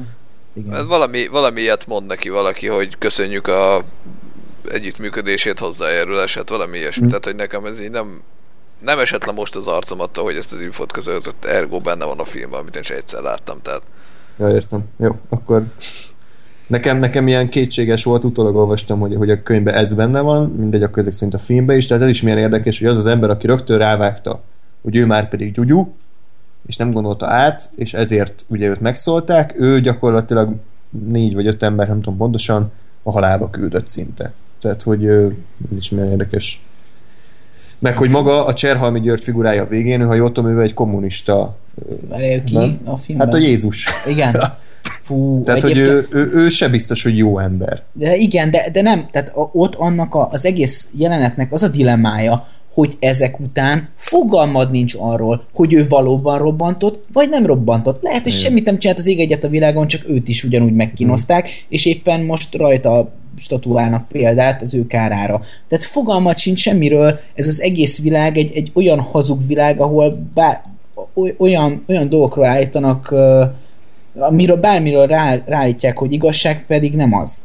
Tehát itt, itt minden, minden, mindenről az van, amit mondanak, hogy az. Pedig lehet, hogy nem az. És, és ez annyira brutálissá teszi. Abszolút, tehát annyi nézőpont van, ugyanúgy, ahogy nekünk a szavazásnál, tehát hogy nincs egyértelműen igen-nem, hanem vannak egyéni preferenciák, egyéni látásmódok, egyéni életutak, tehát az, hogy mi hogy éltünk, milyen volt a gyerekkorunk, mikor láttuk először a filmet, ez is befolyásolja. Ugyanúgy a filmben is befolyásolja, hogy most megpofozza-e azt az embert, most ő éppen milyen állapotban van, mit tud arról a másik emberről, tehát hogy, hogy annyi, annyit kell, annyi mindent kell figyelembe venni, hogy, hogy ezért szinte lehetetlen dönteni egy ilyen helyzetben. De akkor Ákos Gáspár kérek ti is azért ugye a filmről beszéltek, hogy illetve Jurassic Parkhoz képest hogy tetszett, és melyiket szavaznátok Mhm. uh-huh. Gáspár? kiválóan egyszerre vettünk levegőt. uh, én, én is most láttam először az ötödik pecsétet, úgyhogy Freddy, ne érezd magad rosszul. Ja, nagyon jó. Uh, mindennel egyetértek, amit eddig mondtatok. Uh, ugyanakkor én mégiscsak a Jurassic Parkra fogok szavazni.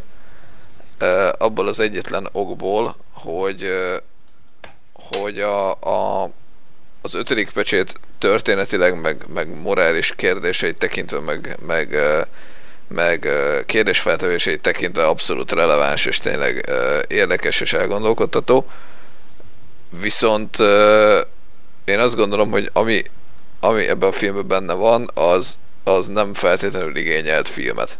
Tehát ha, ha ugyanez a történet le van írva a könyvben, ahogy le van írva, én ezt nem tudtam, hogy adaptáció, de részletkérdés, ö, ugyanúgy működik, és azt gondolom, hogy, hogy ha Lóri nem úgy kezdi a beszélgetését, hogy láttad azt a filmet, tök jó volt, hanem hanem úgy, hogy olvastad azt a könyvet, tök jó volt, akkor ugyanezt a beszélgetést le lehet folytatni.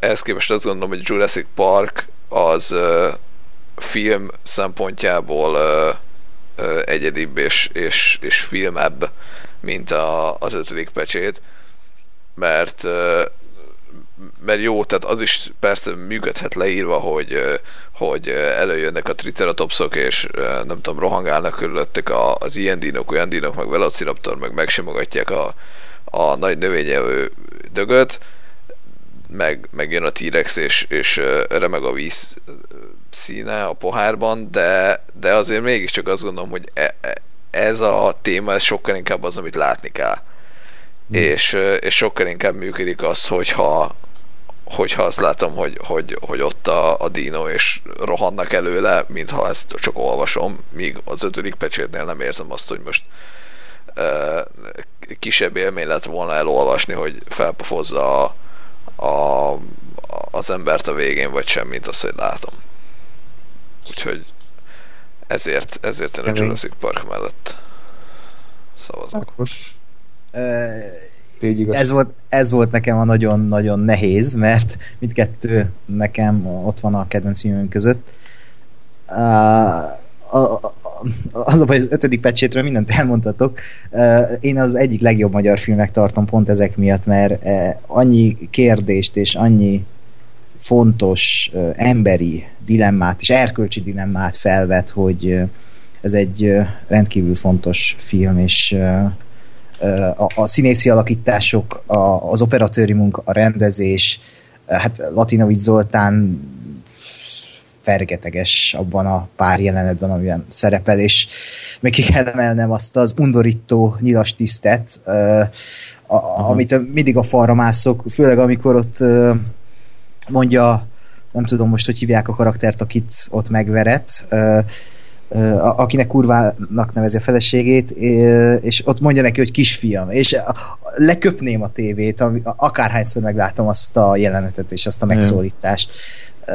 Undorító, és tényleg az, hogy ez egy igaz dolgon, ez egy igaz történelmi dolgon alapul, és undorító, de a, a, az erkölcsi kérdések, amiket felvet, az mindig is aktuálisak lesznek, és bármennyiszer meg lehet nézni ezt a filmet, a, a, annyiszor fog gyomrost adni és felpofozni, hogy igen, ez, ez, ez, nem, ez a világ nem fekete és fehér, hanem, hanem egy néha nagyon szintelen, szaktalan világ.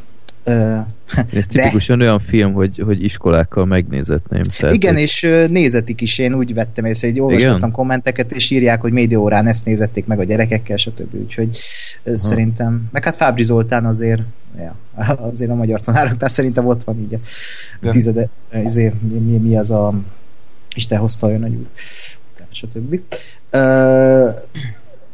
De ennek ellenére, ahogy mondtam adás elején is, érzelmi alapon döntök, és nagyon szeretném ezt a filmet továbbítatni, mert ez, ez egy arany, egy, egy csiszlatlan gyémánt, de a Jurassic Park az talán a Jurassic Parkra tudnám azt mondani, hogy a kedvenc filmem, mert az a fajta filmkészítés és az a varázslat, amit ez a film hordoz mindmáig, hogy akárhányszor megnézem, ott vagyok, együtt élem át a kalandot, szórakoztat, rettegek, imádom a karaktereket, a köztük lévő interakciót, a Jeff Goldblum karakterének a káosz elméletét ott a kocsiban, és ahogy hát Jeff Goldblumosodik, vagy hát hogy, hogy tipikus Jeff Goldblumot hozzá, a, a, az egész atmoszférát, az, hogy, az, az, hogy ez egy, ez egy ilyen a Spielberg mozinak a legklasszikusabb példája, és e, egyszerűen bár, akárhányszor megnézheti ezt a filmet az ember, teljesen elalélok még ma is a trükköktől a, és a látványtól, és legfőképp a zenétől. Hogy hívják azt a dogi csávót a filmben? Dennis? Hogy? Dennis. Dennis? Aha. Na, annak a, a, a már, már az ő magában továbbította volna nálam a filmet, az a, a, amikor megcsinálta azt a kis programot, hogy ha nem tudom, hozzányúlnak a gépéhez, akkor ah, ah, ah, ah, you didn't say the magic word. Ah, azt is, hogy vette a fáradtságot, és egy ilyet megcsinált. Hát, hát ez óriási. Igen, és, és, és tehát tényleg nem lehet ezt a filmet dicsérni, és tényleg közhelyes már dicsérni a Jurassic Parkot. Egy, nem tudom, ez, ez, ez egy igazi, egy igazi érték szerintem a filmművészetben, és arra emlékeztet engem, bár, akárhányszor megnézem, hogy miért is akarok én is filmrendező lenni, és szerintem ez mindent elárul erről a Jurassic Parkról, úgyhogy én a Jurassic Parkra szavaznék. Na hát Lóri egy pár percig nem fog beszélni, mert bekötöttem az infúziót, addig ö, ö, szeretném én, én átvenni itt a kicsit a szerepet, mert azt érzem, hogy itt nem biztos, hogy én szerintem jó döntés fog születni, én amikor belevágtam ebbe a, ebbe a játékba, akkor én egy olyan filmet gondoltam, ami kijön a végén, amire úgy, úgy büszke lehetek, hogy, ez a, hogy ezt szavaztuk meg. Most nem a ti véleményeteket akarom lefitymálni, hanem én személy szerint úgy vágok neki mindig ezeknek a párosításoknak, hogy attól még, hogy nekem valami személyesen kedvenc filmem, attól még nem biztos, hogy automatikusan arra szavazok. Mert attól még, hogy nekem az egyik kedvenc filmem a Csupasz Pisztoly két és fél, nem arra fogok szavazni mondjuk a keresztapával szemben, attól függetlenül mondjuk a keresztapát annyira nem élveztem, mert, mert, mert nem csak ezt az egy dolgot veszem figyelembe, hanem ahogy már említettem, a film mit ad, milyen üzenetet ad, milyen művészi értéke van, ha bárkit leültetsz elé, akkor az több lesz azáltal az élmény által, jobb, jobb ember lesz vagy egy gondolkodóbb ember lesz és, és szerintem a, a Jurassic Park az a világ legfinomabb sajtburgere, de mégiscsak egy sajtburger, és, és egyébként az is könyvadaptáció, hozzá kell tegyem, mielőtt itt még a ötödik pecsétet emiatt elítéljük, tehát Jurassic Park is könyvadaptáció, és bár nem olvastam, de sokak szerint sokkal butább és sokkal primitívebb, mint a könyv. Tehát, Ezt a Michael Crichton írta? Így van, így van. Tehát, hogy az elvileg egy, egy sokkal tudományosabb, sokkal elgondolkodtatóbb, sokkal jobb karaktereket felvonultató film, míg a Spielberg a csinált egy látványos sót, ami, amivel nem feltétlen van baj, de szerintem, hogyha itt azt nézzük, hogy a világ legjobb filme, és egy olyan filmet keresünk, amire büszkén mondhatjuk, hogy igen, ez a túlnáp szerint egy olyan film, ami, ami, ami, ami értékesebb a többinél, akkor én azt gondolom, hogy az ötödik pecsét az egy, az egy olyan mű, amit 10 év múlva, 50 év múlva, 100 év múlva, 1000 év múlva is meg lehet nézni, mert mindig ugyanazok a problémák, ugyanazok az emberi problémák kerülnek elő, és teljesen kortalan, teljesen mindegy, hogy most a nyilas hatalom átvitelről van szó, mert ez egy alapvető emberi ö, emberi tulajdonságokat boncolgató film, olyan, olyan karakterekkel, akikkel tudunk azonosulni, az egyszerű csapos ember, vagy az egyszerű művészember, vagy az egyszerű ö, óra, órásmester, tehát olyan, akivel tudunk azonosulni, és ö, ugye mondtátok, vagy Gásper mondta, hogy, hogy filmként nem ad sokat, de én ezt, ezzel nem értek egyet, mert ö, ugye elég sok magyar filmet láttunk szerintem az elmúlt években, magyar sorozatot is, és nekem a színészi játék mondjuk egy ötödik pecsétben az mérföldekkel ezek előtt van. Tehát egy aranyéletben a legtöbb karakter fahangon beszél, semmiféle érzelem nincs a hangjukban, míg az ötödik pecsét, amikor megnézem, akkor, akkor színész legendákat látok, akik, akik minden egyes arcszerezdülés, minden egyes hanglejtésük egy, egy külön történetet mesél el. Vagy akár az egész kameramozgás, az egész világítás, az egész nyomasztó hangulat. Tehát, hogy, hogy olyan szinten egybe van rendezésileg is, és színészi játékterén ez a film, ami szerintem összességében számomra értékesebb, mint az, hogy az, hogy ezt, az Spielberg egy nagyon finom sajtburgert készített. Tehát te nagyon ennél egy sajtburgert, én érzem. Egyébként tényleg ilyes vagyok, de ez most... Most már én is. Tehát, hogy, hogy, hogy én, én, én, én azt gondolom, hogy az ötödik pecsét az, az, az a legjobb magyar film, ami valaha készült, és szerintem egy, egy ilyen listánban nem szabad kiesnie, én azt mondom, hogy, hogy én tovább juttatnám, úgyhogy én arra szavazok. Én is. Akkor 3-2? Jurassic Parknak. Hát ez nem jött be. Nem sikerült senkit meggyőznöm? Nem, de, de én abszolút minden szavadat iszom, mert tényleg én egyetértek veled minden tekintetben. De akkor nem értem de, a döntésed. De, hát... de, de én mondta, mondtam az adás elején, én érzelmi alapon döntök. Én úgy döntök, hogy ami a számomra a kedvesebb, a, a kedvencebb. Én most itt racionális érveket is felhozhatok. Lehet, hogy az ötödik pecsét jobb film. Érté, film hogy, hogy is mondjam, gondolatiságban erősebb. De a Jurassic Park, ami neke, amit nekem ad érzelmileg, az sokkal több, mint az ötödik pecsét. Hozzám sokkal közelebb áll, úgymond ez a nyugatiasabb vonal, ezért szavazok a Jurassic Parkra, miközben az ötödik pecsétet is egy, mit tudom, egy, most mondok egy szám, számot, hogy egy, egy 10-ből 9-es film. Vagy értitek, hogy, hogy most én nekem vagy mondok egy példát, amit a Freddy szeretni fog, lehetett volna az éjszakai ragadozók a tavalyi toplistámon, de helyette a fantasztik, vagy a legendás állatok van, mert egyszerűen sokkal közelebb áll hozzám, és sokkal kedvencebb, sok, többször megnézem, és ezért ennyi érzelmi alap. Ilyen ember zsűrizik itt, András? Hát, de bárki bekerülhet. Ezek szerint... Féle társaságba keveredtem. Ákos, meg tudnál nekem fogalmazni, hogy mi az az érzés, amit ad neked a Jurassic Park? Tehát, hogy hogy konkrétan... Ö, a, amit szeretek a, a filmekben, hogy én ott vagyok a szereplőkkel, átélem a kalandokat, ö, miközben egy, a szereplők ugye azt élik át, főleg Szemnél karaktere, hogy, hogy ők dino, dinoszauruszokat látnak, és erre rájátszik John Williams zenére, és az a nagy totál, amikor meglátják a dinoszauruszokat, és én is ott vagyok, és én is látom, hogy basszus, bakker, itt vannak a dinoszauruszok, és e- ez végig ott van, és tényleg ez a miközben benne van ez a, hogy az ember megint nagy akart lenni azzal, hogy belenyúlt a természet rendjébe. De- Nem, ne, tényleg ez egy megfogalmazhatatlan dolog, hogy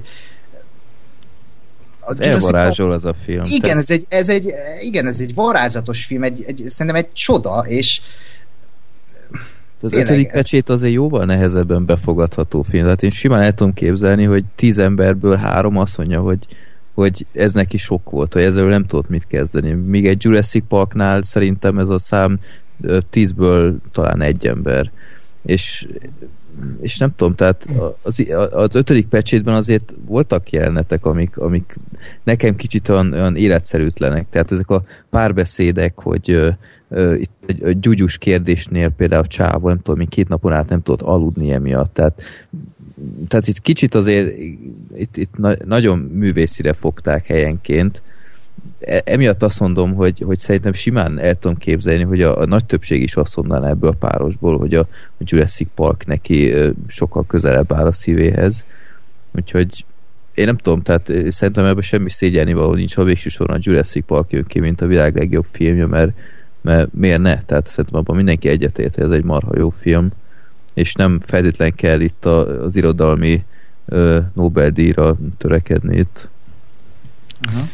Illetve én, Igen? én Mondjad. hozzátenném, az- hogyha ha most visszahallgatjuk a beszélgetésünket, akkor a, az ötödik pecsét kapcsán csak és kizárólag arról a, a, a morális kérdésről, illetve nem kizárólag, de nagy rész azért arról a morális vagy erkölcsi dilemmáról beszéltünk, amit a film feldob, de ha, ha eh, elképzelem a szituációt, hogy most elmegyek valakivel beszélgetni, és, és, ö, ö, és én elmondom neki ezt, ezt, a, ezt a dilemmát, akkor ugyanazt a beszélgetést le lehet folytatni, amit mi lefolytattunk, anélkül, hogy ő látta volna a filmet.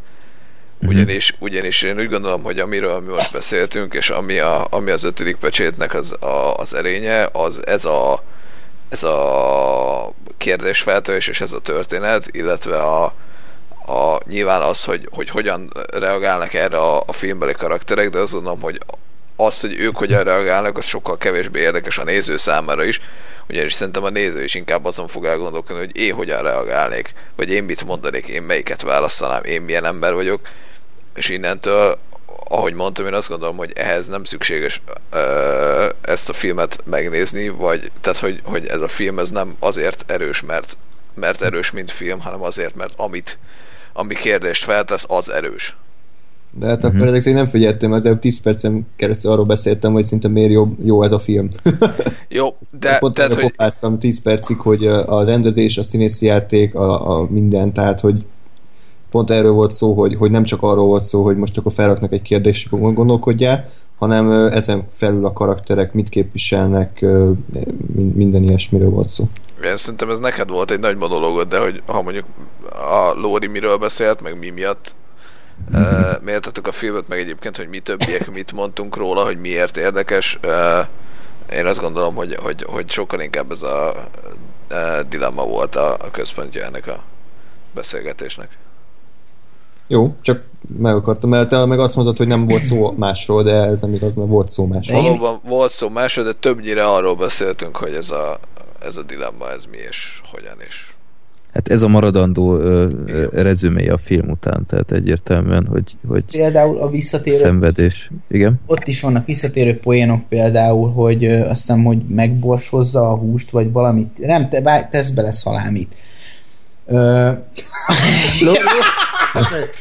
Lóri, ez az érved, van egy Miért pisálok, hogy valamit kihozzak, te meg a kurva szalámiról beszél. Jó, hogy nem azt a, azt a gigászi zenegépet hozod. Igen. várjál, de Én szeretnék, szeretnék visszautalni, azt hiszem valamelyik korábbi adásunkban hangzott ez a mondat, hogy Lóri, nem kell mindent kimondani, ami eszedbe jut. De, de kérlek, magyarázd el, hogy a szalámi az hogyan teszi a, az ötödik pecsétet a világ legjobb filmjével. Engem meggyőzött a lór, inkább az ötödik pecsét. Várjál, hadd mentsem meg magam. A Jurassic Park a sajtburger, az ötödik pedig a szalámi. Na, szóval én oda akartam kiukadni, hogy én is tudok az ötödik pecsét kapcsán beszélni technikai per egyéb dolgokról, de, de nem ez a célom, mert nem, nem ez van nálam a fókuszban, mint az elején említettem. Tehát oda akartam kiukadni ezzel a barom példával, hogy, hogy, hogy van humora a filmnek. Én, én egyébként komolyan mondom nektek, hogy majdnem az egyik legjobb színészi játékot láttam valaha ebben a filmben. Annyira, annyira tetszettek a színészek, hogy azt nem tudom leírni, és komolyan mondom, hogy, hogy vannak olyan filmek, ahol eddig azt hittem, hogy jól színészkednek, és nem. Ez sokkal jobb. Ez így van. Tehát olyan, annyira mély karakterábrázolása van a színészeknek, hogy beszarsz. És amikor dobálják egymás között az érveket, mint valami idióta pingponglabdát, én egyszerűen egy 15 éves kisgyerekké változtam, hogy anyád. Tehát itt, itt milyen beszélgetés van? Tehát egyszerűen hihetetlen, és, és, és egyébként tehát, az a fajta atmoszféra, amit megteremt a film, az pedig brutális. Hiába ülnek egy szobában, az, hogy, az, hogy állandóan megszólal a sziréna, hogy mindig oda mennek az ajtóhoz. A, a, én komolyan bezárva éreztem magam abba a szobába, egy, egy, egy háborús helyzetbe átéreztem mindent, ami, ami ott történik. Ezt elérni egy, egy, egy ilyen félig kamaradráma-szerű történetben egyébként nagyon nehéz. Tehát, hogyha most ilyen technikai per egyéb dolgokról beszélünk, akkor nem, nem, most, most hirtelen nem jut több az eszembe, mert, mert agyvérzést kaptam, de, de, de, de, de komolyan, tehát én, én azt gondolom, hogy filmileg is eszméletlenül ö, keményen meg van csinálva, és ö, most még egy dologra emlékszem, amire nem teljesen, amikor megcsalja a feleségét a, a húsos csávó, Szalámi? szalámi, akkor, akkor van egy nagyon durva ilyen, ilyen, uh, ilyen képösszevágás, nem tudom mit, tehát hogy ott, ott flash valami Igen. dolgon, az micsoda? De jó, de Az elején is vannak ugye azok a kis pár másodperces bevágások, amikor igazából csak így párbeszéd közben bevágják a képet, egy ilyen festményt. igen. És azt jelenti meg, hát most tudni kéne, hogy a festmény igazából mi, de én valami olyasmit tudok róla, hogy az is egy ilyen ö, erkölcsi kérdésekkel foglalkozó festmény. Tehát ha műveltebbek lennék, akkor biztos még többet mondana a film, mert azok is jelentenek valamit. És érzed is, ahogy bevágják ott a filmet, azokat a képeket, kicsit olyan nyugtalanító hatásukon is fokozzák a feszültséget. Igen. Mindegy, de én csak oda akartam eljük, kiukadni, hogy, hogy én azt gondolom, hogy filmkészítésileg is fontos filmről beszélünk, nem csupán mondani valóilag, de én azt gondolom, hogy én itt lezárnám a dolgot, hogyha hajtatatlanok vagytok, Igen, akkor már, nincs, már értelme, nincs értelme az ebet a karóhoz kötni. Én, én remélem, hogy esetleg valakinek rálépett valaki a tökére, és meggondolja magát, de de Itt már minden a hallgatókon múlik, tehát itt már kampányolnod kell. Én, én arra kérném a hallgatókat egyébként most, hogy szavazzák vissza az ötödik pecsét.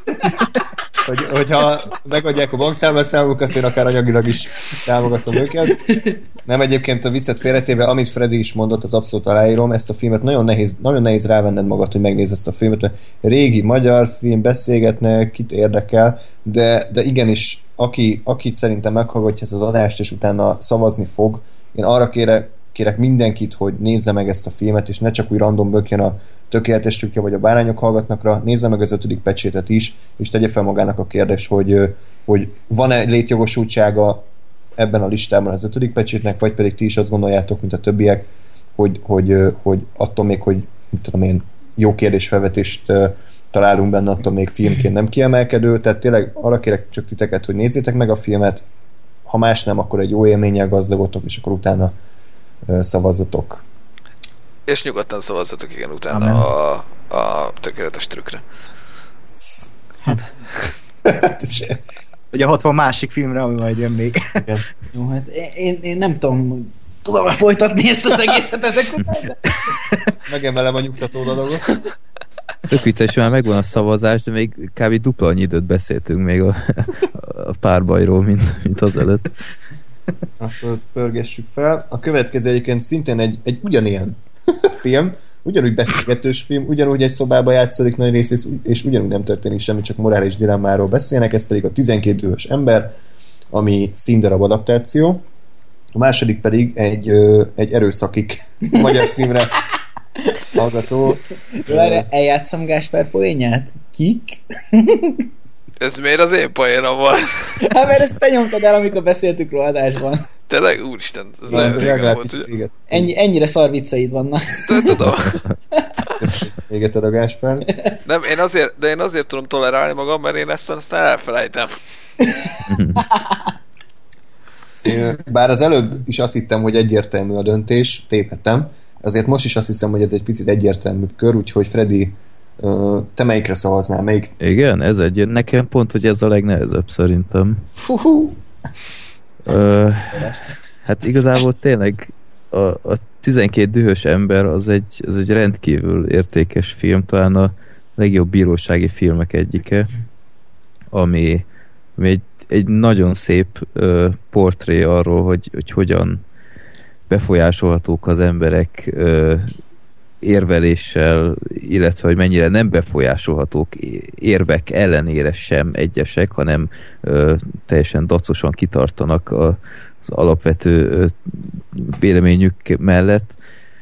Ö, Hát fantasztikus a, a filmnek az üteme, nagyon jók a színészek, a, egyszerűen egy, egy olyan film, amit egyszer megnéz az ember, és, és mindig eszébe fog jutni a, a rengeteg jelenet belőle. Én is egyszer láttam csak eddig a, a filmbarátok kapcsán, nem tudom ki mondta, hogy nézzük meg, és mindenki megnézte, és, és mindenki nagyon-nagyon kellemesen meglepődött, hogy, meglepődött, hogy, hogy milyen faszak is filmek vannak itt a régi időkből. Azt hiszem ez is a top IMDB, nem tudom én, tizen akárhányadik helyén van Abszolút. Úgyhogy ott, ott, ott fedeztük fel, ha lehet felfedezésről beszélni egy ilyen toplista élén, de egy, egy baromi jó film. Aztán ott van az erőszakik, vagy az imbrűzs, ahogy az emberek jobban szeretik mondani, ami annó moziban láttam, úgyhogy gyakorlatilag nem sok mindent tudtam róla, és ez képest egy olyan marhára üdítő ilyen fekete vígjáték, rettenetesen élvezetes párbeszédekkel, remek színészekkel, nagyon jó befejezéssel, ö, sok idézni való szöveggel, úgyhogy én, én itt szenvedek most egy kicsit, hogy melyik legyen a kettő között, mert mert a, az Imbrűzs az mindenképp egy, egy sokkal pörgősebb darab, amit, amit többször vennél elő, mint a 12 dős embert. Ugyanakkor a 12 dős ember meg egy, egy sokkal értékesebb film minden tekintetben. Úgyhogy uh, Basszus. jó, én, én, én inkább azt mondanám, hogy a 12 dühös ember mellett tenném le a voksom, mert ez tényleg filmtörténelem. Tehát itt nem lehet elmenni e, e film mellett, teljesen jogosan van ott a legjobb filmek között. Az, az Imbrűzs az egyszerűen csak egy, egy baromi jó partifilm, ami, amit egyszer mindig jó berakni, de mégis azt mondanám, hogy a 12 dühös ember mellett voksolok, és aki nem látta még, az sürgősen pótolja. Van-e valaki, aki másképp gondolja? Én, én is az a baj, még gondolkodok. Ö, Ez is egy nagy dilemma. Freddy, most mondtad, hogy parti film az erőszakig. Szerintem a Jó, nem két- minden jelenetben. Ö, Csak úgy értem, maga, maga, maga a koncepció, egy, egy, egy nagyon egy, egy, egy tragikomédia az egész, és ez is egy nagyon durva kérdést vett fel, hogy a Colin Farrell alakította a bérgyilkos, aki még úgymond fiatal a szakmában. Véletlenül megöl egy gyereket, és a főnöke elküldi a számára legfosabb kisvárosba, hogy ott akar ott, neki. igen, hogy ott töltse élete legszebb pillanatait, a kiba- a szájba baszott hattyúkkal, és, ö, és amikor ugye kiderül, hogy miért is teszi mindezt a, a Harry, a Ralph Fiennes karaktere, és a, a folyamatos gyötrődése a Colin Farrellnek folyamatosan így taglalja a film, hogy, hogy most ez jó, hogy együtt érzünk ö, Ray-jel, Colin Farrell karakterével, miközben ö, együtt érzünk Harry döntésével is, hogy neki meg kell halnia, mert a, a legbűnösebb ember a világon, hogy ezt elkövette. És ahova kifut a film, az egyszerre tragikus és komikus, mert nagyon abszurd a befejezés. Törpével? Igen, hogy azt szülje ja. Harry, hogy ő egy gyerek is. Ö, ö, nagyon nehéz kérdések ezek is, és emellett pedig mocsok szórakoztató film. Én mindegyik egyik legjobb filmjek tartom. A baj az, hogy a 12 dühös embert is. és én is azt mondanám, hogy a 12 dühös ember sokkal jobb film, értékesebb film, mint az Imbruges. Főleg, hogy nem csak egy kameradrámáról beszélünk, ahol leteszik a kamerát a jobb sarokba, bal sarokba, hanem a kamerával is játszanak, felülről indul a film, majd szépen folyamatosan megy le a, az esküdtek közé, és ott vagyunk velük a film legvégén.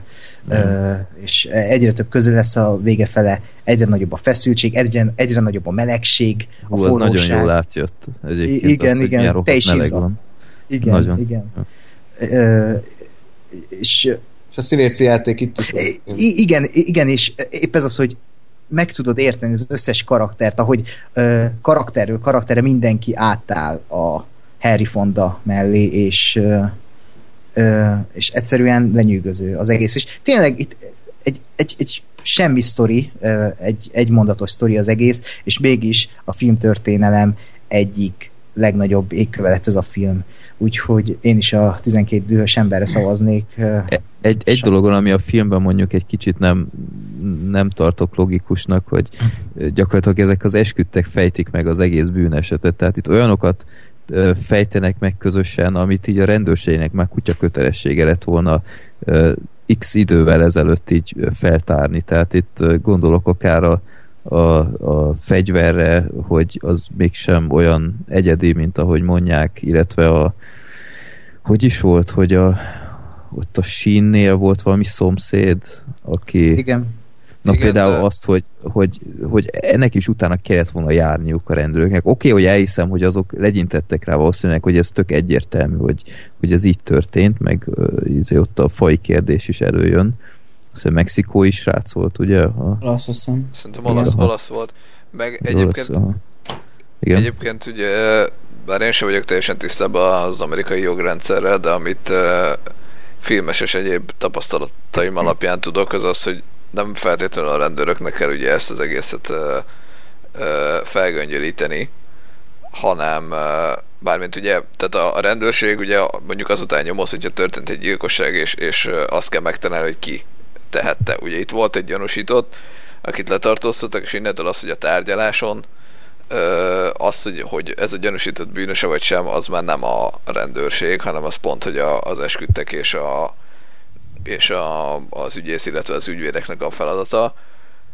És ugye az viszont elhangzik a filmben, hogy ez egy ö, ö, szegény srác, és, ö, és hogy ugye az ügyvédje az nem igazán volt jó, nem is nagyon érdekelte, ugye azt hiszem valami olyasmit mondanak, hogy, hogy ugye ez egy kirendelt ügyvéd, tehát, mm-hmm. hogy mhm. neki, neki ebből a, a, az ügyből nem lesz semmiféle haszna, nem lesz sikere, nem fog bekerülni a lapokba, és ezért gyakorlatilag hát félig meddig le is szarta ezt az egészet.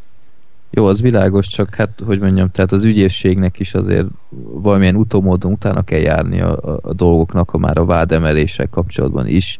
Uh, nyilván egy, egy alaposabb védelem az itt kéne, hogy rákontrázon X ponton, ebben teljesen igazad van. Csak nem tudom, kicsit olyan, olyan furcsának találtam, hogy azért egy, egy ilyen zsűrinek úgymond, ha lehet így fogalmazni, nem, nem nekik kéne feltétlen megoldani a bűnesetet, hanem csak eldönteni ők a, a bizonyítékok alapján, hogy, hogy mi lehetett.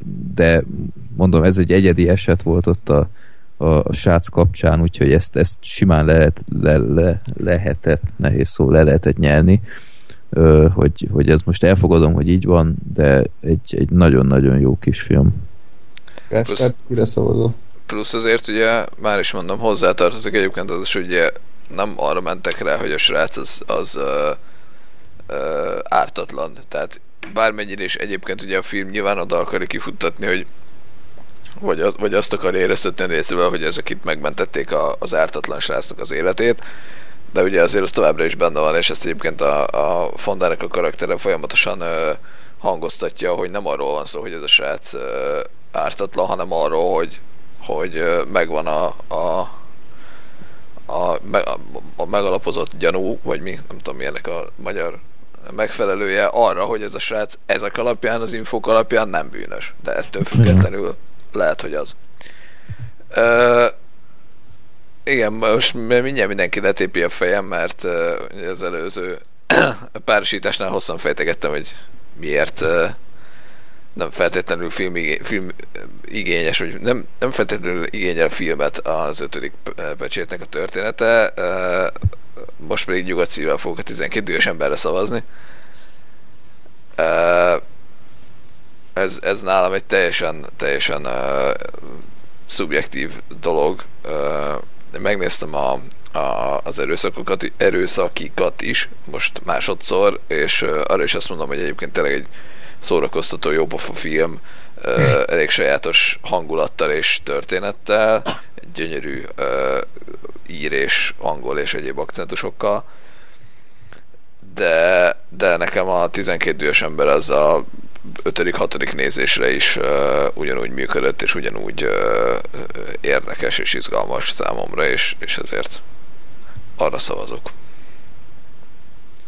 Hmm. Jó, hát igazából akkor csak fussuk le a tiszteletkört, úgy érzem, de na szóval, uh, mielőtt kimondom a nyilvánvaló győztesemet, amiről mindenki tudja, hogy mi le, ki lesz az, akkor előtte egy pár szóban az Imbrüzsről is szólnék roppantul kedvelem ezt a filmet, eszméletlen jó humora van, nagyon-nagyon szerettem, és, és mai napig szívesen veszem elő.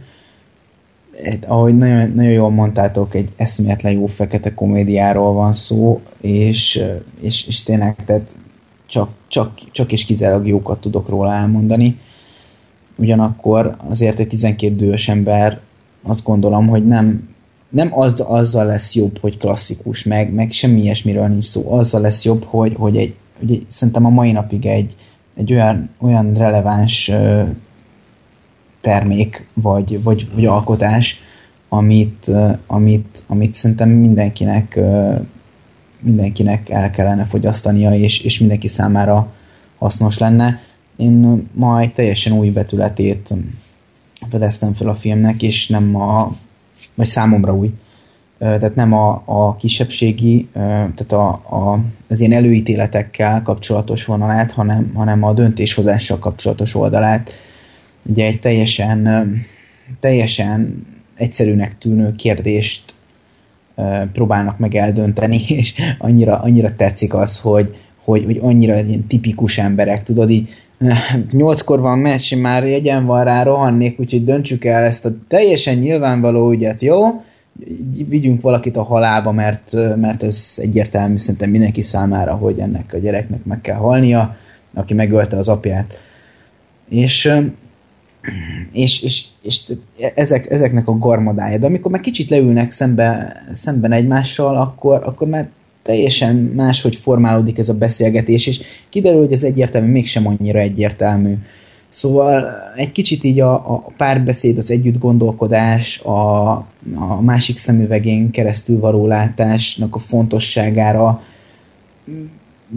világított most rá nekem a, a film, ami, ami szerintem egy, vagy számomra mindenképp új olvasat, nem tudom, hogy másnak ez, ez, ez adott volt-e, de, én azt gondolom, hogy, hogy ezek nagyon fontos tanulságok, gondolatok, és, és ez a film, ez, ez olyan, amit, amit 500 év múlva is le kell, hogy vetítsenek embereknek, mert, mert, mert ez egy nem csak, hogy jó film, és annak ellenére jó film, hogy egy szobában játszódik gyakorlatilag, hogyha levágjuk a, az eleje pár hmm. percet, hanem, hanem, hanem, hanem tényleg kiválóan van megcsinálva. Nem tudom, hogy mennek a mondatnak már van egy egybe értelme, de, Értjük ez a lényeg. Jó, hát én az erőszakikra nem, nem, tehát én is a 12 ős ember szavazok, én konzekvens vagyok ellentétben Gáspárral. Így van. Követem az arcpoetikámat, szerintem a 12 ős ember az, az minden idők egyik legjobb filmje, és ez kivételesen olyan, amikor az IMDb listával is egyetértek, ha jól láttam, akkor hogy jelenleg az ötödik pozícióban áll, ami elég, elég szép egy 57-es filmtől, mm. szerintem. Gyakorlatilag már 60 éves a film, és még mindig ennyire elő van. ez is olyasmi, mint a, az ötödik pecsét, hogy mindegy, hogy mikor nézed meg, hány száz év múlva ugyanannyira aktuális problémákról fog szólni, és maximum tényleg a, a ruhák, meg a, a díszletek tudnak elavulni, minden más szerintem abszolút időtlen. Az Imbrüs pedig egy, egy remek film, szórakoztató, a jelenábrázolás egyébként ügyesen van megoldva. Ez az apa-fia kapcsolata Ken, hogy hívták, mindegy, a Brandon Gleeson karaktere és a, Aha. Ken, igen. és a Ray között. Igen, igen, igen. Nekem nagyon tetszett a film végén, amikor felmászik a toronyba, és ledobja az érmeket, és az a gyönyörű zene szól alatta az, az, az egyik kedvenc filmes momentumom, még akkor is, hogyha nem értem, hogy Ralph Fiennes miért negyed órán keresztül megy le a lépcsőn, amikor már, már rég le kellett volna érnie. Egy bajom van csak az Imbrüzsel, nekem a közepe fele picit azért ott leül azzal a, azzal a bulival, amikor ott a törpével ott... Pedig ezt úgy szeretem. Hát jó, de az nekem tényleg olyan, hogy csak így, így igazából semmit nem haladunk előre, csak a, az írónak volt egy ötlete, amit így el akart mesélni, de picit mindig nekem leül a film. A 12 dős ember egy iszonyatosan feszes, minden mondatnak, minden egyes gesztusnak megvan a maga szerepe, úgyhogy én is arra szavazok, úgyhogy ha jól számolom, akkor 5-0 és helyreállt a világ rendje, 12 dős ember tovább jut erőszakig. Szerintem inkább ezt fogják egyébként visszaszavazni, mint a, az ötödik pecsétet, de ne legyen igazam. Ezt, ezt nagyon sokan nagyon-nagyon szeretik ezt a filmet. Úgyhogy szerintem most fogtok sok hallgatót veszíteni. Na, következő az egy nagyon durva párosítás, szerintem, legalábbis én, én nem tudtam még dönteni jelenleg, ez pedig a világ második legkedveltebb filmje az IMDb szerint a Keresztapa, a második pedig a hanyadik helyen van ez? A 12. helyen van, a Birodalom visszavág, ugye az eredeti Star Wars trilógiának a második része, és a legtöbb vélemény szerint a legjobb Star Wars film, ami valaha készült. Kinek van már döntése, véleménye? Azt hiszem, hogy- Lóri? Akkor kezdje Lóri. Szóval én, én elég sokáig elég bizonytalan voltam, úgyhogy uh, ma délután egy kicsit uh, igénybe vettem, meghosszabbított agyamat, és segítettem dönteni, tehát bevontam egy, egy külsős embert, és kicsit beszélgettünk így a két filmről. Szóval én újra néztem a Birodalom visszavágót, baromi jól szórakoztam, jodás jelenetek szenzációsak voltak, ultra jó, minden jó. De a keresztapa, amikor megnéztem, akkor igazából egy ilyen abszolút korrekt dolog volt, és most, amikor kicsit dumágattunk a, a filmről, akkor, akkor kezdett el így, így, így mélyedni, és, és mégpedig ezzel a én nem mondtam ezt így ki magamnak, pedig benne van, tehát egy ilyen gyakorlatilag ilyen állam az államban ez az egész, amit, amit produkálnak, és igazságszolgáltatás az igazságszolgáltatás ellen, és, és így annyira, annyira ott van ez a, a filmben, hogy én, én így észre se vettem, tehát így annyira a, a, a történet szerves része egy maffia filmnek, hogy a maffia maffiáskodik, hogy, hogy nem is nagyon, na- nem is nagyon tűnt fel, hogy gyakorlatilag ez, ez hát így, így, most így visszatekintve a filmre, ez egy értékítélet szerintem az egész fölött. Én nem azt mondom, hogy azt mondja, hogy, hogy ez, ez vagy az rossz, hanem, hanem bemutat egy helyzetet, ami mindenképpen el van cseszve. És ö, már, már a nyitány szenzációs, hogy, hogy én hiszek Amerikában, és aztán jön a, a, a gyönyörű párbeszéd arról, hogy, illetve monológ arról, hogy hogy kicsesztek ö, a, a, azzal a csávóval. És akkor jönnek a koleónék, de ők valójában igazságot szolgáltatnak? Tehát az ő igazságuk a valós igazság? Tehát ez, ez, ez, a, ez az önbíráskodás, ez, ez egyébként nem vezet sehova, amit, amit a film viszont végigvisz. Tehát az hogy, az, hogy én igazságot szolgáltatok az igazságszolgáltatással szemben, ez igazából nem vezet sehova, ennek, ennek így önmagában nincs értelme, és, és e- erről abszolút szól a film. Akkor a, a figura, a Michael figurája, akit egész végig ki akartak hagyni a, a családi ügyekből, ő, ő hogyan lesz gyakorlatilag a, a legti, idézel, a legtisztább emberből az egyik leggonoszabb. És nem úgy gonosz, hogy ilyen ö, Darth izé, Sidious gonosz, ha-ha-ha. Villámba szór. hanem, hanem tehát szépen fokozatosan van fölépítve, és ő- sem lesz az az, az egydimenziós gonosz, hogy, hogy ő attól gonosz, mert megölték a feleségét, hanem az egyetlen egy pont az összes többi pont közül, ahol, ahol ő, ő megfordul, és és egyébként roppantul érdekes az, hogy, hogy, hogy igazából valamilyen szempontból ő jó értékeket képvisel, ő a családját akarja megvédelmezni, de az eszközök hibásak, ahogy Ő- megpróbálja ezt csinálni. Tomóceusz. Tomóceusz kötött. Ja, én is ezt akartam. Csezd meg. Bocsi. ez egy, ez egy szép hasonlat. Úgyhogy, úgyhogy a, a, az a a végén az az össze, az az egymásra vágott jelenet sor, amikor eltesz gyakorlatilag minden ellenlábast maga, maga mellől, vagy elől, vagy nem tudok beszélni, szóval értitek, és közben ott van a gyerek keresztelőjén, az valami eszméletlenül erős. Tehát, tehát filmileg is egyébként azt gondolom, hogy, hogy nagyon rendben van. A, az külön nagyon tetszett, hogy a szicíliai részre adaptálták a zenét, és ilyen, ilyen abszolút ilyen diolasz jelleget kapott a, a fő téma, úgyhogy kifejezetten dicsérném a rendezést is. Úgyhogy ez mondjuk pár gondolat volt, amit, amit Mire szavazol? kiemelnék, úgyhogy én keresztapa. Hoppá. Meglepődtem, mert egyébként nekem birodalom visszavágról indult a, a szavazásom, de az adásra eljutottunk a keresztapáig. Freddy? Hát most itt van a keresztapa, ami sok ember szerint a legjobb film. Én ezt így annyira nem osztom, annak ellenére, hogy szerintem egy teljesen jó film, ami elsősorban a bivaj erős Marlon Brando hagyta így bennem a legnagyobb nyomot a film kapcsán, meg az, hogy a, a DVD-nek a menüje lelőtte nekem a film végét. Ö, amit mai napig nem tudok felfogni, hogy ki, kitartotta jó ötletnek a, a kertjelenetet berakni a menübe.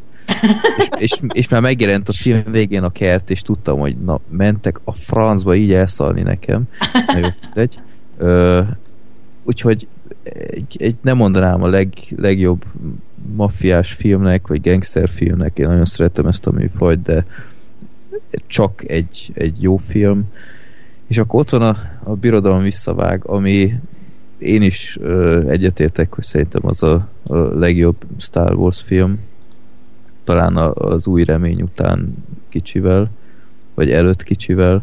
Öm, hát én, én nem vagyok egy über giga Star Wars fanboy, főleg a, a mostani trendek ez annyira nem szimpatikus nekem, de hát Star Wars az mégiscsak Star Wars, tehát az, ez, a, ez, egy olyan, ez is egy olyan film, hogy berakod, és, és 25 ére is ugyanolyan élvezettel nézed. A keresztapát azt én személy szerint nem tudnám egy évtizeden, egy évtizedenként egyszer az úgy beleférja, de, de úgy többször már csak a hossza miatt is azért nem érzem kifejezetten szükségességét, hogy, hogy én, én ezt így nagyon gyakran megnézzem.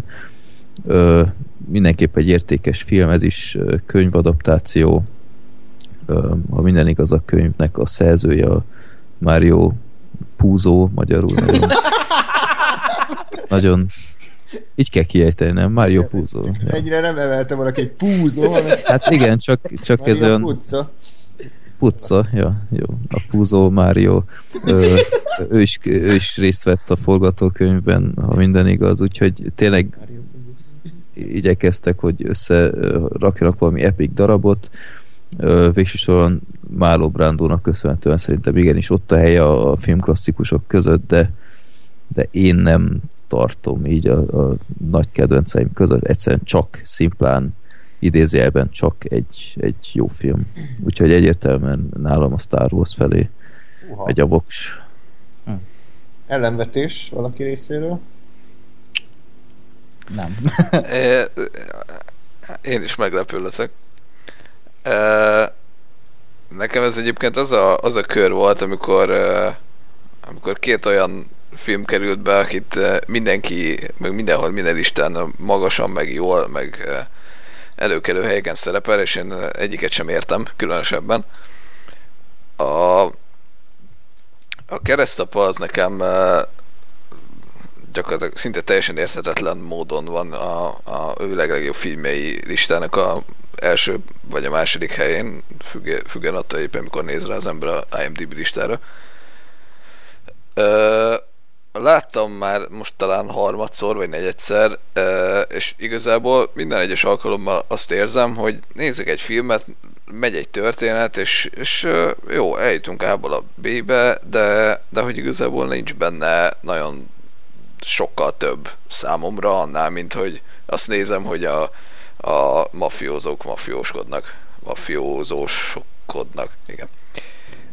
És ez nagyon most se volt más, hogy vannak benne jó elemek, benne van az, hogy a, a, a Michael tényleg hogyan lesz a, a, az, az, abból a srácból, aki, aki egyedül ki tudott maradni a családnak az ügyeiből, ugye végül ő lesz a, a, az új Don, és, és, és tényleg a, ezek a kvázi hétköznapi vagy mindennapos események, amik egy ilyen család életében előfordulnak, azokat, azokat hogy látom a vásznon. A másik oldalon meg ott van a, a birodalom visszavág, ami, amit meg én továbbra sem értek, hogy miért az a legjobb Star Wars film. Én, én simán jobbnak tartom a, a bajos árnyakat. Nem.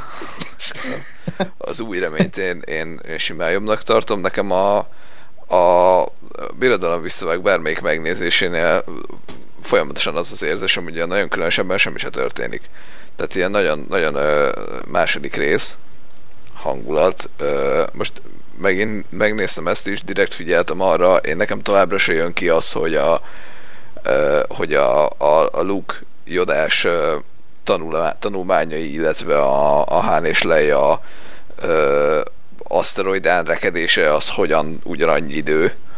Ö, mert én folyamatosan azt érzem, hogy vagy a, a Luke lett két nap alatt Jedi, vagy a, a Hánék voltak háromnegyed évig egy ö, aszteroidán, amit nekem egyszerűen nem áll össze.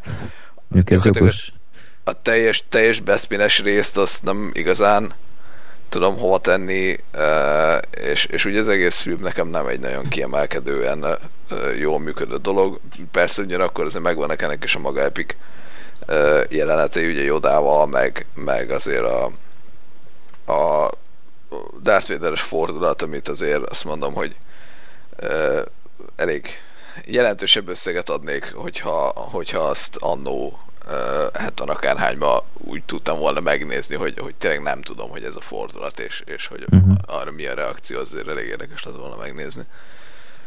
De tehát, tehát ez nekem egy fura kör volt, de, de igazából azt mondom, hogy, hogy, hogy a kettőből most inkább a, a keresztapára teszem a voksomat én is, de, de számomra ez a nagyon idézőjelesen, de a, a kisebbik rossz elven működik.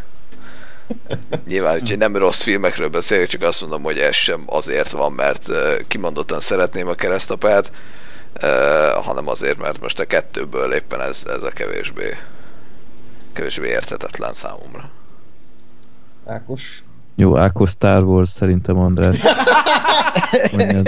Előre beírtam, csak tudod. Igen, igen. De elmondanám azért, hogy hallgatók is megkapják az érveimet akkor kezdeném a keresztapával, hogy a keresztapa a gangsterfilmek gangsterfilmje, ezt szerintem mindenki tudja, és, és kevés szinten lehet belekötni, mert tényleg nem hiába az, ami és egy olyan antihős születést láthatunk, amit ritkán szerintem. Én, én nagyon tragikusnak tartom és nagyon epikusnak emellett Michael életútját, hogy, hogy, hogy hogyan jelenítik meg ebben a filmben, hogy ő a, a jó fiúból ő lesz a rossz fiú. És hát ez nyilván ugye a második részben csúcsosodik ki, de a, az első rész befejezése az elég uh, ijesztő, az az utolsó képsorral, és a,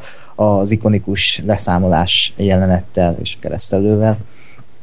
Ez, ez, ez tényleg egy olyan film, ami, ami, ami a, a gangsterfilmek sablonjait ismerve lehet, hogy tényleg ez egy sablonnak tűnik, ez az egész történet, de épp ettől működik. Meg attól, hogy romantizálja a gangster létet azért jó, jócskán. És fura egyébként, hogy ezt a részt küldték be, mert ugye sokan a keresztapa kettőt tartják a legjobb keresztapa filmnek.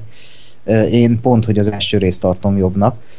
Szerintem is. mm, A kettőben én csak a szicíliai részt szeretem igazán. Igen. Hm. Hát A igen, harmadik az, az meg, az, az meg egy, egy agyrém, tehát az, az, az operás rész egyedül jó. tehát akkor megegyeztetünk, hogy az első rész, akkor csak fura.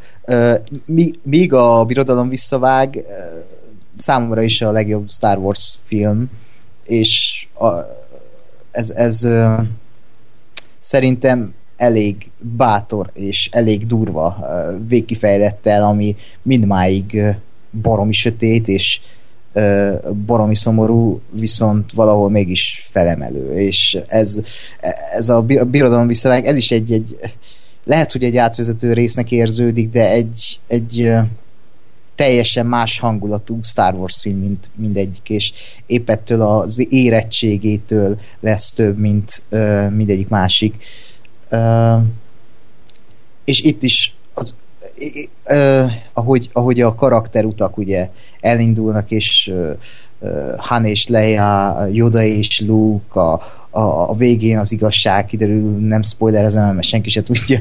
Ö, ez, ez, ez, ez mind hozzáad ahhoz, hogy tényleg ez, ez a legjobb Star Wars. És ugye a, a, a legjobb Star Wars akció ebben van azzal a aszteroidás üldözéssel imádom, vagy a hot csatával, ami aztán pláne.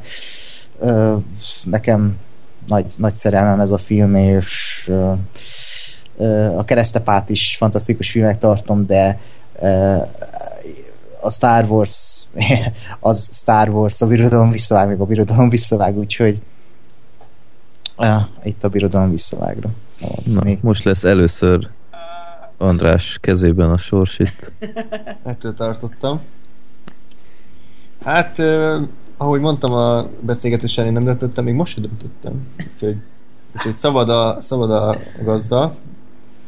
Uh, ugye egyrészt ott van a keresztapa, ami, ami egy, ö, egy szerintem nagyon nem lehet belekötni, tehát nincs, nincs benne túlzottan nagy hiba. Ö, Talán az a szicíliás rész picit úgy vontatottabb, de annak is megvan a maga funkciója, hogy ugye hogy próbál elszakadni ebből a közegből a Michael, és végül mi rántja vissza. Tehát kellett szerintem ez a picit ez a New Yorki létből való elszakadás.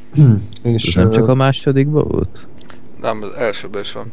elsőben is ott A nőjét felrobbantják, ugye ott, ott Ja, ja igen, igen, Nem. igen, igaz, bocs. Ö, az tény, hogy baromi hosszú a film, és egyébként nehezen adja magát, de, de hogyha egyszer sikerül rászánod magad, akkor szerintem igazán megéri. Ha megint lehet ilyen ö, ö, ételes hasonlat, vagy, vagy valami, hogy ez, a, ez az igazán jó minőségi száraz bor, amikor így belekortyasz, és így "Mm, ez a száraz, de hogyha így jobban ö, kicsit ízlelgeted, akkor érezni rajta a finomságot. A, a birodalom visszavág meg egy ilyen kis jó édesbor, ami, ami első, elsőre úgy hm, finom kis édes, de igazából nem, nem nagyon vannak mélységei. Ez azért fura nekem, mert a Birodalom visszavág nekem is a kedvenc Star Wars filmem, nekem is a gyerekkoromnak a, a, a kiemelkedő része. Minden idők egyik legjobb jelenetének tartom tényleg ott, amikor a Yoda képzi a lukot, vagy amikor a Darth Vaderrel összecsap a szintén Luke a fagyasztóban. Tehát olyan ikonikus képeket köszönhetek ennek a filmnek, ami, amit nem fogok elfelejteni. De tény egyébként, hogy igazából nem nagyon haladunk sem erre. Tehát, hogy van a, van a Darth Vader, aki ö, keresi őket, van a Han és a Leia, akik összejönnek, de igazából el- első részben is félig meddig összejöttek, aztán van a Luke, aki, aki félig meddig Jedi lesz, de ezen kívül nagyon más nem történik. Hát Jabba. Mi? Az Jabba. a harmadikban.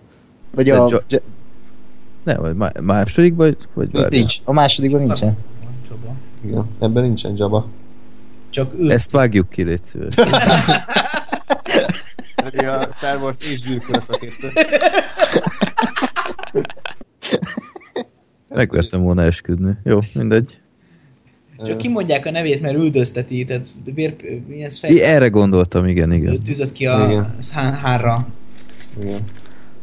Han szólót lefagyasztják, és, és igazából ennyi, úgyhogy én azt mondanám, hogy ha azt keressük, hogy a világ legjobb filmje, akkor, a, akkor én a keresztapára szavazok, mert az egy minden szempontból egy, egy komolyabb darab. Annak ellenére, hogy egyébként nekem se a kedvencem, nekem se áll annyira közel a szívemhez, de hogyha azt nézem, hogy, hogy, hogy objektívebben melyik az értékesebb darab, akkor, akkor a keresztapa. Sorry. András, te nekem gyanús vagy, hogy te, No. te itt azt akarod, hogy a végén valami olyan film legyen, hogy, hogy ne lehessen égni a, a tune-up már. Ne csodálkozol? Ez, ezért mondod mindig, hogy, hogy azt akarod, hogy a végső soron egy, ez, ez a film legyen, úgyhogy Hmm. hm. Egyébként ez fura, mert, mert egyébként szerintem minket inkább geekek hallgatnak, tehát inkább filmbuzik, akik, akik nem feltétlen a, a tehát, hogy, hogy inkább Jurassic Park, meg inkább visszajövőben, meg inkább uh, birodalom visszavág fanok. Ennek ellenére én, én, én inkább hajlok a klasszikusabb és, és jobb filmek felé. Igen, azért egy jó kis Antonionit én is elbírtam volna, egy nagyítás azért belefért volna a felhozatalba. Nem. Sorry. Nem. Na, egy, egy újabb, újabb komoly küzdelem volt, de akkor jutott tovább. A következő ö, csata pedig, hát fogtam a fejem, amikor, amikor ezt húztam ki, Ezt direkt raktad be, ez nem random volt. bár úgy lett volna. Egyébként Freddy, mintha azt olvastam volna, hogy neked ez, ez viszonylag egyértelmű. nekem egyértelmű, de tudom, hogy nektek nem, úgyhogy Nekem is nekem is, egyértelmű, úgyhogy nekem is egyértelmű. Csak Komolyan? melyik oldalról? Jó, nekem is. Akkor lehet, hogy a végén két perc alatt lerendezzük. Ugye egyébként két iszonyatosan geek kultuszfilmről van szó. Az egyik a Harcosok klubja, ami bemutatásakor egyébként a kritikusok nem túlzottan szerettek, de szépen az évek során lett hatalmas kultuszfilm. A másik pedig a Ponyvaregény, ami Quentin Tarantinónak a első Oscarját hozta, ugye a forgatókönyvér, szintén geek kultuszfilm. Freddy, akkor kérlek az egyértelmű választásodat közöld. ö, nekem ez vita nélkül a Harcosok klubja. Én a ponyvaregénynek tényleg sokszor próbáltam esélyt adni, egyszerűen sose tudott e, úgy, úgy magával ragadni, mint, mint a legtöbb embert. Egyes szegmensek erősebbek, a másiknál én a, a Bruce Willis-es történetet például abszolút nem szeretem, kivéve ott a, a, ö, ott a bőrszerkós izé, háttérszobás az mondjuk muris, de nem tudom, tehát és sose tudtam felfogni itt a film körül, hogy, hogy miért ez a kultuszfilme. Tehát akkor, ha már a, a régi Tarantinos filmekből kéne mondani, én, én a Reservoir Dogs-ot sokkal inkább megérteném, ha úgy szeretnék, mint ezt a filmet. Ö, nyilván ez eladhatóbb, mert nagyobb a költségvetés, nagyobb arcok vannak benne, stb. Ö, ennek jobb a zenéje. De a Harcosok klubja az, az tipikusan az a fajta film, amit ö, elsőre megnéztem, tetszett, és másodjára aztán sokkal-sokkal jobban ö, szerettem, mert, mert azzal a tudattal, hogy mi volt az első rész végén, teljesen másképp látod másodjára, és furcsa mód harmadjára még jobban tetszett, úgyhogy tényleg ez, ez, egy, ez egy nagyon-nagyon okos film, mély mondani való mai napig teljesen aktuális, ö, sok ilyen, ilyen rejtett dolog is van benne, ö, meg hát ott van azok a egyfrémes péniszbevágások, azt hiszem ez ilyet azóta se láttunk, ö, úgyhogy én, én tényleg a Harcosok klubja az, az egy nagyon-nagyon nagy kultfilm, amit ö, én könyvben még el akarok olvasni valamikor az életemben, ö, eddig még nem jött össze, de ö, filmként biztosan sokszor meg fogom még nézni, meg is van DVD-n, ö, szeretem elővenni. Ponyva regényben meg sincs DVD-n, tehát azt hiszem ennél egyértelmű magyarázatom nem lehet, úgyhogy Harcosok klubja hajrá. Én elképzelem, Freddy, hogy most eh, úgy készültél erre az adásra, hogy megnézted a kis listánkat, és aztán ránéztél a polcra, hogy ez megvan, akkor itt ezt választjuk, ez is megvan, akkor itt ezt választjuk. Ö, egyébként összejönne. Eddig nagyjából. Jó. Akkor elküldöm neked az ötödik pecsétet. Az nincs meg, ja. De a, mondjuk a, a, a 12 dühös ember, az sincs meg. Ugyanak az küldöm. igen. Jó, nyugodtan gyertek. Én, én örömmel fogadom, hely még van, úgyhogy Van, Harcosok klubja. Harcosok klubja. Van, aki másképp Oké. gondolja? Oké, okay, uh, a ponyvaregény szerintem Tarantino egyik legjobb filmje, uh, amíg meg nem csinálta a Bestelen Brigantikat. Ja. Uh, annak idején, hogy Fredit most kérdezted, hogy miért lett, vagy miért ezt tartják a legjobb filmjének, stb. Annak idején szerintem mindenki tudja, hogy hát ez teljesen újnak számított, az a fajta dramaturg és forgatókönyv, amivel ő itt előjött, hogy megbontja az időrendet, és egy ilyen könyvszerű dolgot ad ki a kezei közül, és néha előbb hal meg a szereplő a képernyőn, és utána még van egy jelenet a filmben, ami Mhm. sokkal előbb játszik. Ezek, ezek szerintem mai napig zseniális húzások. Engem elleni- lefárasztott. Tehát én, én idő után így elvesztettem a türelmemet. Uh-huh. Hát, jó. Meg, meg ezeket, meg, Mostantól az ellenérv, hát jó. meg, ez, meg ez a trash talk, amit ott csinálnak, hogy ilyen, ilyen látszólag a semmiről dumálnak. Tehát Hát ezt de is sokkal, ez annyira menő szerintem, hogy de sokkal, jobb, sokkal jobban megcsinálták más filmekben. Tehát ami a folyvaregényt másod.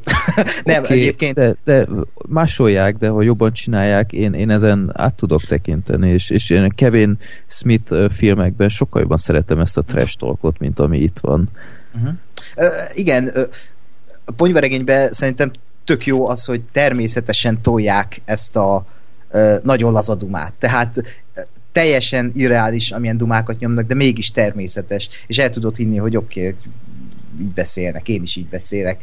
Mert annyira menő, és annyira cool, és annyira természetes, és annyira maradandó az egész film, a, a, az élmény, a, az összes jelenete ö, szórakoztató, ö, itt még Tarantino ugye nem nagyon játszott azzal, hogy különböző stílus jegyeket átültet filmében, westerneseket, hanem itt azért próbált még ö, egy, egy ö, sokkal hagyományosabb ö, filmes stílus kialakítani.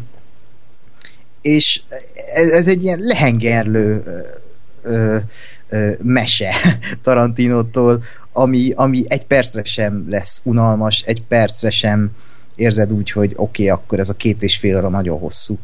Ö, aztán ott van a Harcosok klubja, ami, ami ö, szerintem a most mondom azt, hogy a legfontosabb ö, film a fogyasztói társadalomról, sőt a legjobb is. Ö, mert tényleg az rólunk szól, mindig aktuális lesz. Ö, David Fincher a világ legjobb, egyik legjobb rendezője, és ezt itt fullra, fullba nyomja. Ö, a, Egyébként el tudod képzelni, mondtad, hogy, hogy mai napig aktuális. A mai napban képzeld el, hogyha ma, ma kerülne ki ez a film, mennyivel jobb lehetne még egyébként. Tehát Ö, Szerintem nem kerülhetne ki, kezdjük ott. közösségi médiák, meg, meg stb. fogyasztói társadalom még durvább, Igen. 99 óta még durvább lehetne ez a film, tehát még nagyobbat ütne. De kicsit Igen. sajnálom, hogy, hogy most ö, 99-ben jött ki, és nem most, Igen. mert ö, ez egy, egy rendkívül ö, mélyebb film lenne még a, a 99-eshez képest is. Igen. Igen, bár a mai világban inkább szerintem sorozat lenne, mert nem hiszem, hogy egy stúdió adna Jó, pénzt valakinek is, Ja. hogy, hogy ezt így megcsinálja. Igen. Meg ugye a Mr. Robot is pont a harcosok klubjából táplálkozik.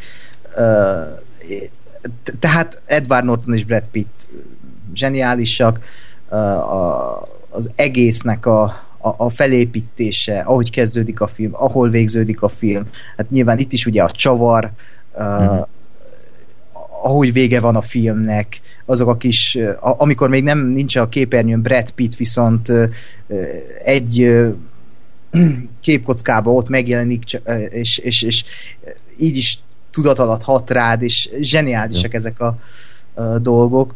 És a Filóztam, befejezés, ami akkor még nem volt elcsépelt. Tehát igen, azóta kicsit már. Igen. igen. és pont oda akarok kiukadni, hogy ö, van az a pillanat szerintem, amikor a hype szerintem tönkretesz egy filmet. És nem a Harcosok klubja ilyen, hogy túl van hype miközben tudom, hogy zseniális, de valahogy már számomra el van de túl hogy, hogy, hogy fogalmazom ezt meg, hogy érted, hogy túl, túl sok mindenkitől hallom, és látom, és szembe jön velem mindenhonnan, és már mondhatni hülyén szólva, hogy a könyökömön jön ki, de mégis egy remek filmnek tartom, és pont ezért mondom azt, hogy uh, én ne, itt a ponyvaregényre szavaznék, mert azt bármennyiszer újra tudom nézni, és uh, valahogyan az a fajta a, filmes attitűd közelebb áll hozzá, mint a Harcosok klubja, de a Harcosok klubját és David Finchert is azért egy nagyon-nagyon, főleg David Finchert az egyik legjobb rendezőnek tartom, a Harcosok klubját pedig egy remek filmnek tartom, csak éppen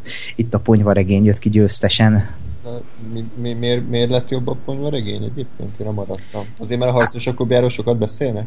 Nem, e- egyszerűen közelebb áll hozzám az a fajta attitűd, a Tarantinónak a stílusa, azok a pergő párbeszédek, az, hogy egy irreális dolgot természetesen tud tolni, miközben különböző stílusok jelennek meg egy filmen belül, és ezt a, az egy filmet is felbontja három részre, összegubancolja ezt a történetet, és úgy tárja elénk, és John Travolta, Samuel L. Jackson, Bruce Willis, a, a, a, szerintem bármennyiszer meg lehetne nézni a ponyvaregényt, annyira, annyira szórakoztató, és annyira jó, és annyira él az a film mind a mai napig, és Tarantino az Tarantino.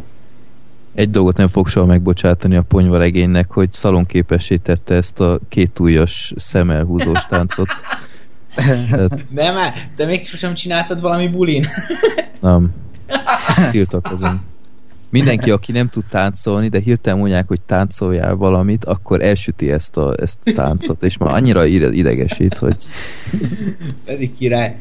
A légitározás után ez a következő dolog. Jaj. Na. Ö... De már szavaztál? Én, én nem szavaztam. Nem, már beírtalak előre, úgyhogy... Ja. ja, csak már megörültem, hogy Freddy harcosok klubjára szavazott, úgyhogy már látom a nevemet. Gásper?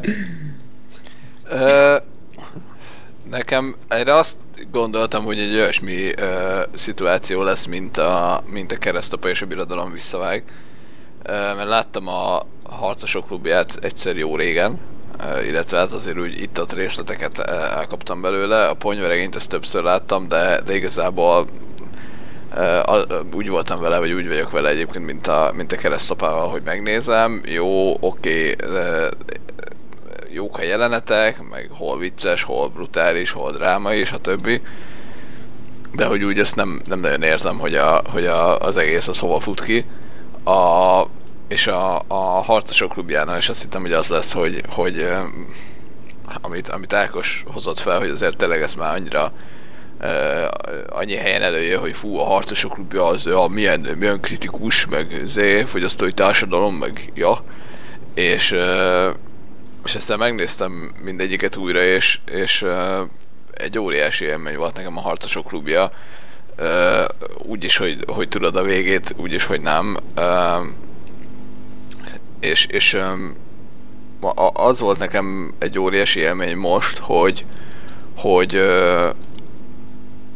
sokkal, sokkal jobban és sokkal durvábban működik úgy, hogy maga, maga a fordulat, a végfordulat. Tehát nekem ez nem olyan volt, mint, mint mondjuk a, a hetediknél, ami, ahova majd azért eljutunk, vagy bármilyen olyan filmnél, ami, ami ugye arra fut ki, hogy a végén van egy fordulat, ami aztán hú, hanem, hanem tényleg a, a, azon gondolkodtam végig a film alatt, hogy, hogy nézem a filmet, és ha nem tudom a végét, akkor a film arról szól, hogy, hogy ez a csávó, ez, ez ö, ö, milyen iszonyatosan elege van az egész világból, és hogy, és hogy jön egy másik arc, illetve bocsánat, tehát hogy ha, ha nem tudom a végét, akkor ugye arról szól a film, hogy, hogy, hogy megjelenik egy ilyen fura fazon valakinek az életében, és hogy mennyire a feje tetejére tudja állítani az egészet, és mennyire új ö, dolgokra döbbensz rá, amik, amik azért még se állnak tőled olyan nagyon távol. És ugye aztán ehhez képest ismerve a, a, a film végét, hogy ugye a, a Tyler Durden az gyakorlatilag nem létezik, hanem a, a narrátorunk találta ki, még iszonyatosan durvább lesz az egész, hogy, hogy nem arról szól a film, hogy hogy valaki megjelenik az életedben, és, és az mennyire megváltoztatja, hanem hogy ő a csávó maga annyira bekattant, hogy, hogy, hogy teljesen megváltozott, és teljesen más ö, nézetei lettek az egész világról, és, és, és ez egy iszonyat durva ö, pofont ad az egésznek, úgyhogy, úgyhogy nekem harcosok klubja. Erőteljesen. Nekem is. Olli, én, én annyi, annyival bővíteném ki, amit ti elmondhatok, hogy a Harcosok klubja az a, az, az Into the Wild másként egyébként. Tehát az Into the Wild az egy ilyen igaz történet, amikor a csávó kiment a, a, a társadalomból, ebből az egész ló, lószarból, és aztán meghalt. Aztán a, ugy, ugyanez egy történeti szinten a, a, mi az, a harcosok klubja egy óriási nagy középső új jönnek az egész fostalicskának. Úgyhogy uh, cool. Ja. Hát a, a ponyvaregény, jó, most legyünk korrektek a ponyvaregényről is két szó. Nagyon király, stílusos, mit tudom én, mi nem Tarantino legjobb filmje számomra, de, de egyébként jó nézni meg, meg király, de tehát én elmondtam az adás elején, hogy nekem mik, mik az alapvetéseim. A Harcosok klubja szól valamiről, a ponyvaregény az meg nem. De van benne sajtburger. Megnyúszol, muszol. Ja, ja, ja. Igen, tehát hogy egyébként, hogyha a Bestelen Brigantik küzdene meg a harcosok klubjával, akkor nem lenne ilyen egyértelmű ja, számomra. hát az már nehezebb Ö, sőt, párharc. sőt, akkor ö, igazából a Brigantikat juttatnám tovább. De így, hogy a ponyvaregény küldték be, én is a harcosok klubját mondom, egy, egy okosabb film, egy tehát ambíciózusabb is, de azt jobban is teljesíti, képileg is, is izgalmasabb színészi játékterén egyáltalán nem marad el, és, és, és kicsit benne van ez a, ez a fiatalon is, hú, gimiskorodban, de állat, de tetszik, de igazából ahogy nősz fel, és ahogy egyre idősödsz, úgy, úgy a film sem butul el, hanem, hanem ugyanannyira tetszik, sőt, talán még, még jobban tetszik, még ré, rétegeltebb lesz. Igen, én, én pont ezt gondolom róla egyébként, hogy ha, ha az ember ö, tényleg pár évente nézi meg, akkor, akkor teljesen új ö, rétegeket és gondolatokat ö, vehet észre, és, és tényleg ne, túl, túl megy az egész azon, hogy, hogy ö, hú, hát fogyasztói társadalom kritika mennyire jó. És mennyire keményen oda Ja. Tehát ö, ezért, ezért ezt Jó van. Egyébként nekem külön tetszett ez a, ez a karakterjegye az Edward Nortonnak, hogy ő csoportfüggő. és ve, és ve, verseng a csoportokért egy másik nővel.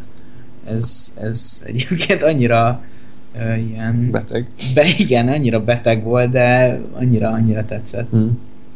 Ja, egyébként olvastam könyvbe is, és, és a film abszolút nem, nem marad el, sőt, talán még picit jobb is, mint a könyv. Ugye a könyv is baromi jó, csak az csak a film az ugyanazt hozza, sőt, még talán picit többet is számomra. Úgyhogy ellentétben az ötödik pecséttel, ahol mondjuk lehet mondani azt, hogy igazából csak nagyon jól adaptálta, a harcosok az adaptálta, és egyben hozzá is tett az alapanyaghoz. A következő párosítás az próbáljuk meg, megőrizni a komolyságunkat. Én nem akarom megbántani azt a szemét, aki beküldte a kávé és cigarettát.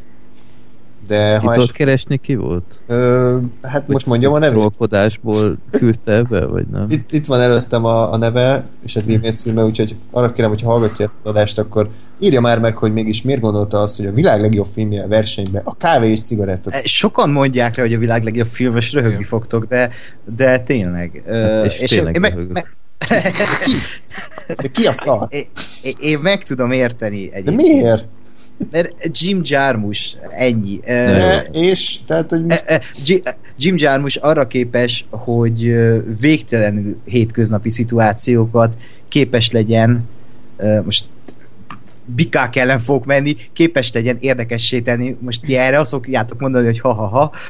Hát igen, se nem volt érdekes, se nem volt hétköznapi szituáció, tehát itt már E, e, ig- igen, de a film éppen arra épít, hogy te egy megfigyelő vagy, olyan, mintha beülnél egy kávézóba, és csak ott lennél, és megfigyeled, hogy hm, a szomszéd asztalnál kik vannak, és a, a kis kamera, te vagy a kamera, és megfigyeled, hogy ö, éppen mit beszélgetnek. én ezekre az a- emberekre ráborítanám az asztalt. De, de, de igen, tehát ez az, hogy, hogy ez nagyon szép így elmondva, csak ez a film, ez nem ez.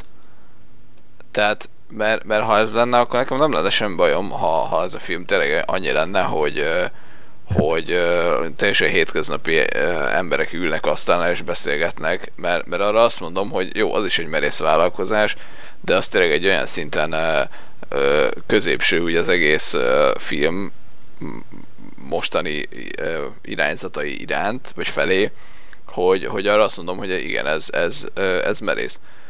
De egyébként ez a film nem erről szól, ugyanis ezek a szituációk, ezek ö, teljesen abszurdak. Hát Tehát, ez én- a lényege, igen. Hát értem, csak akkor viszont nem mondjuk azt, hogy ez a film arról szól, hogy hétköznapi szituációkat nézek, és Hát leülök hétköznapi szituációk, és néha ezért a, például Bill Murray is, az egy nagyon abszurd helyzet, de A, de például az a, összes abszurd. e, igen, de mindegyik benne van a hétköznapiság, hogy emberek Hogy Bill beülnek, Murray viszi a kávét neked? Igen, hogy kiderül, hogy Steve Coogan az unokatestvére. Igen, de, de azt mondom, tehát, hogy például a Steve Coogan-es jelenet, ami szerintem vicces volt, ö, ö, meg mondjuk az még azok között volt, amikre azt mondom, hogy igen, ez jó pofa, ö, de, de, de nem, nem volt számomra életszerű az, hogy, hogy itt kínos, vagy hát nem, nem illet bele abba a, a, az elgondolásba, hogy hétköznapi emberek ülnek a kávézóban és beszélgetnek, és én azt hallgatom. Mert abba egyébként akkor már sokkal inkább beleillene a Reservoir Dogs-nak az első Ah, az elszpoilerezted. Bocsánat. Én, Az én, azt első. akartam, én azt akartam mondani, hogy a Kávé és Cigarette a legjobb sketchét nem a Jim Jarmusch, hanem a Tarantino forgatta le a kutyaszorítóban elején. Igen. Mert, mert az tényleg olyan, hogy hétköznapi emberek, de kicsit vicces, picit abszurd, de ugyanakkor átélhető szituációt adnak elő. De teljesen más. Ez egy lírai, kö, költői az egész. De most tényleg a széles szembe megyek. Jó, Egyszerű- azért rendkedvér mondjuk már el, hogy a faun labirintusa tovább jut a mindegy, tök mindegy, érted? Ha, Ez- ha, ha Troll Tehát- 2 ellen menne, akkor Ez, ez, tehát én, én a faun labirintusa és a kávé és cigaretta volt a, a nagy párosítás. Én a faun labirintusát rég láttam, de először megnéztem ezt a kávé és cigarettát, hogy hm, ez micsoda, nem tudom mi ez. Megnézem, és tudtam, hogy meg se kell néznem újra a faun labirintusát, mert ezt a fost, ezt így kb. minden überelni tudja. Tehát én, én Ákos, komolyan mondom neked, én ekkora szart három éve láttam. Tehát én itt né, néz, írog, írogatom itt a, a filmes naplómat, meg minden, és én, én kettes pontszámot szerintem utoljára 2015-ben ö, osztogattam ki, vagy 14-ben. Hát egy ekkora szenvedés szart, mint ami ez a film, ez a 11 egy, egyik jelenet szarabb volt a másiknál. Itt kezdve a Roberto Benini féle őrülette, mondom, úristen, ez fog zajlani itt 11-szer, és, és többé-kevésbé igen. Tehát abszolút, tehát ez a tipikus példa, hogy, hogy mindig mondja az ember, hogy, hogy egy filmben ez improvizált jelenet, hú, hát ez, ez, ez milyen jól jött ki a, a, a cápában, a kell egy nagyobb hajó, meg stb. Most ez egy film egy tökéletes példa, hogy üvölt az egész, hogy improvizálnak, és tökéletes példa, hogy mikor az, amikor rohadtul jót tett volna egy forgatókönyv, és nem csak pofáznak, és a Jim Jarmusch a hülye hajával rábólint, hogy, hú, hát ez, ez, hú, hát ez, ez nagyon epik lesz, ez, ez, ez, ez mély mondani való, ez majd Ákosnak tetszeni fog. de, de, de, És, de, és aztán és egyik jelenet szarabb a másiknál, komolyan mondom. Tehát de, de Jim Jarmusch sose ö, jó, a halott embernél, de sose volt öncélú művészkedő. Ő mindig csak azt forgatta le, ami, ami, amit úgy gondolt, és nem, nem túlozta el, itt sincs túlzás, letett egy, egy kamerát, és háromszög bemutatott egy beszélgetést, és ennyi, és ez 11-szer. És Ebben szerintem nem kell többet látni. Ez, ez, az a baj ezzel a filmmel, hogy most hiába érvelek, mert ez vagy tetszik, vagy nem, és teljesen megértem valakinek ez, ez egy undorító för, förtelem, de, de ha megér, ha, ha, ha érzed ezt a filmet, ha tényleg beszív, akkor ott vagy vele, akkor átérzed, és De mit, mit tudsz ezen érezni? Tehát té- téged szórakoztatott az, hogy, hogy a, Jack és a Meg White ilyen, ilyen percenként mond két mondatot, böfögnek egymásnak valamit, hogy nézd meg a Teslámat, és utána ez, ez, ez szerinted vicces volt most komolyan? Vagy, vagy ez E- bármiféle mondani való volt e mögött?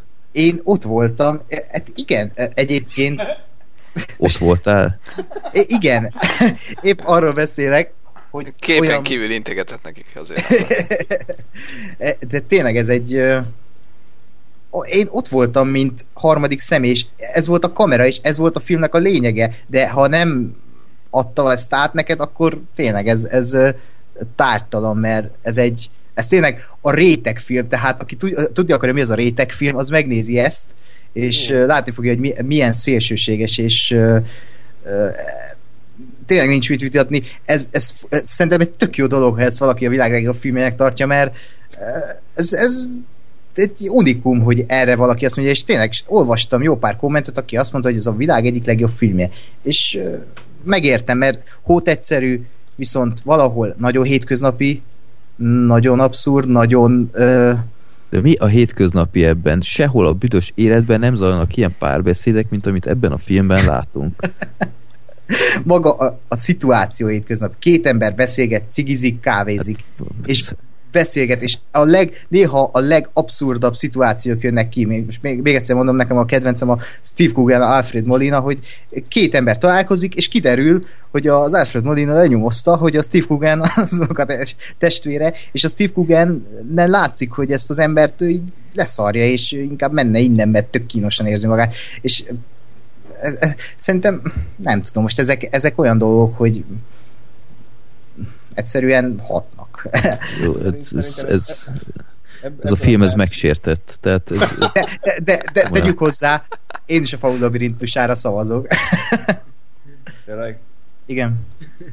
Hát Del Toro-nak a legjobb filmje, úgyhogy ott, ott az egyik legjobb fantasy ever, az is. Ar, arra is azt mondom, hogy ott a tényleg a, a, a, a legjobb dolog, a, a, amit filmes úgy csinálhat, hogy a fantazit összemixeli a valósággal, és a legszörnyűbb helyzetekbe beleviszi a varázslatot, és ezáltal ad egy olyan egyveleget, ami, ami, ami ö, túlmutat rajtunk, és a film vége is ugye, hogy most úgyis spoileresek vagyunk, hogy meghal a kislány, viszont igazából a fantáziában ő ott van a, a, a ott van hercegnőként, és, és sokkal szebb így minden, mint, mint a valóságban, és gyönyörű, gyönyörű, amiket mond, hogy fantázia világban, kell nekünk ez a fantázia világ, az álmodás, és nem szabad, hogy ott éppen ugye háború van, hogy nem, nem szabad, hogy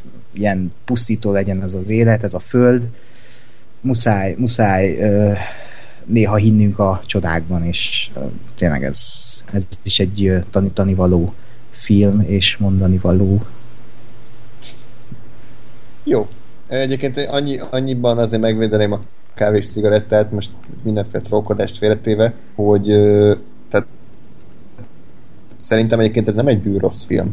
Csak, csak azt nem értem, hogy miért küldi be valaki, most és tényleg nem akarom megsérteni, mert tök jó, hogy beküldte, tehát, hogy miért, de miért, miért gondolta valaki azt, hogy a világ legjobb filmje versenyében a kávé és cigaretta bármi eséllyel indul? Tehát most, tehát Elhitte, hogy Hát de most ez, ez szubjektív, tehát hát Persze. remélem megírja, mert én sem gondolnám azt, hogy a legjobb film, de tök jó, e- szerintem tök jó, hogy ennyi fajta filmet küldtek be, és akkor ez a legnagyobb kihívó itt, mint közül, hogy a kávés cigaretta. elhitt, hogy van, van ízlésünk, mint ahogy bebizonyosodott az ötödik pecsétlével, hogy nincs. Bármi. Jó, bocsánat. ez, ez nem a Tunák véleménye, ez a Lóri véleménye. Muszáj volt még egyet odaszúrom, még mindig nem, fog, nem tudom, hogy tudok-e aludni az éjszaka, de mindegy. Neked ez ilyen PTSD lesz az utánadás után, hogy így írva. Szavazzátok vissza az ötödik pecsétet, hogy Lóri aludjon. Na, ö, Én- Külön, különben az le, én leszek az Edward Norton, és magamat fogom verni az utcán. Mert nem alszom. Jó, hát Lóri, ezzel azt hiszem sajnos nem állítottál magad mellé senki. Egyébként a, a, a kávés cigara, cigaretta mellett szólva annyit mondanék, hogy volt egy-két olyan párbeszéd, ami nekem tetszett alapvetően, tehát egy-két sketch, de ennek a száma maximum három, hogyha jól emlékszem, de tehát egy, egy olyan filmet, ami, ami nem rendelkezik egy, egy, egy, egy konzisztens üzenettel, én nem tudok tovább juttatni. Tehát engem nem csiszett fel egyébként ez a film, Igazából nem értem én sem a relevanciáját ebben a listában, de de nekem, nekem azért, azért, azért ez a véleményem, mert, mert nekem szükségem van arra, hogyha én egy világ legjobb filmjéről beszélek, hogy annak legyen egy konzisztens üzenete. Mm. Tehát e- ennyire egy Waking Life is itt lehetne, ami, mint ahogy én egyébként egy iszonyatosan jó filmnek tartom, de de az, az, egy, az, az szerintem átmegy azon a határon, amit, uh, amit azt mondom, hogy ezt uh, tehát a határ innenső felén ezt a filmet bárkinek megmutatnám, a határ túlsó felén pedig már meg, meggondolom, hogy kinek ajánlom. És nem azért, mert rossz film, hanem azért, mert Rétegfilm. Igen.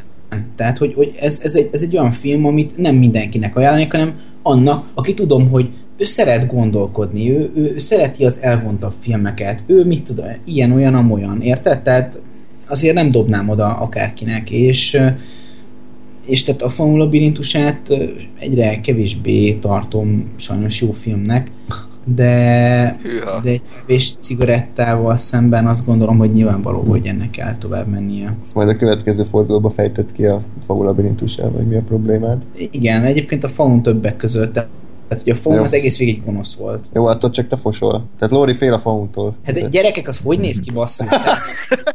Őszintén. Pont ez a Hát valahogy- lényege. Én azt vártam egész végig, hogy a végén lemészárolja a szarba a gyereket. Hogy nem tudom, vagy valami. Hát az mi? Az mi? Ez egy jóságos És lény. akkor képzeld el, amikor Hát hát de- megcsinálja, várjál, megcsinálja az x feladatot, és így így néz rá, érted? És így Vagy meg.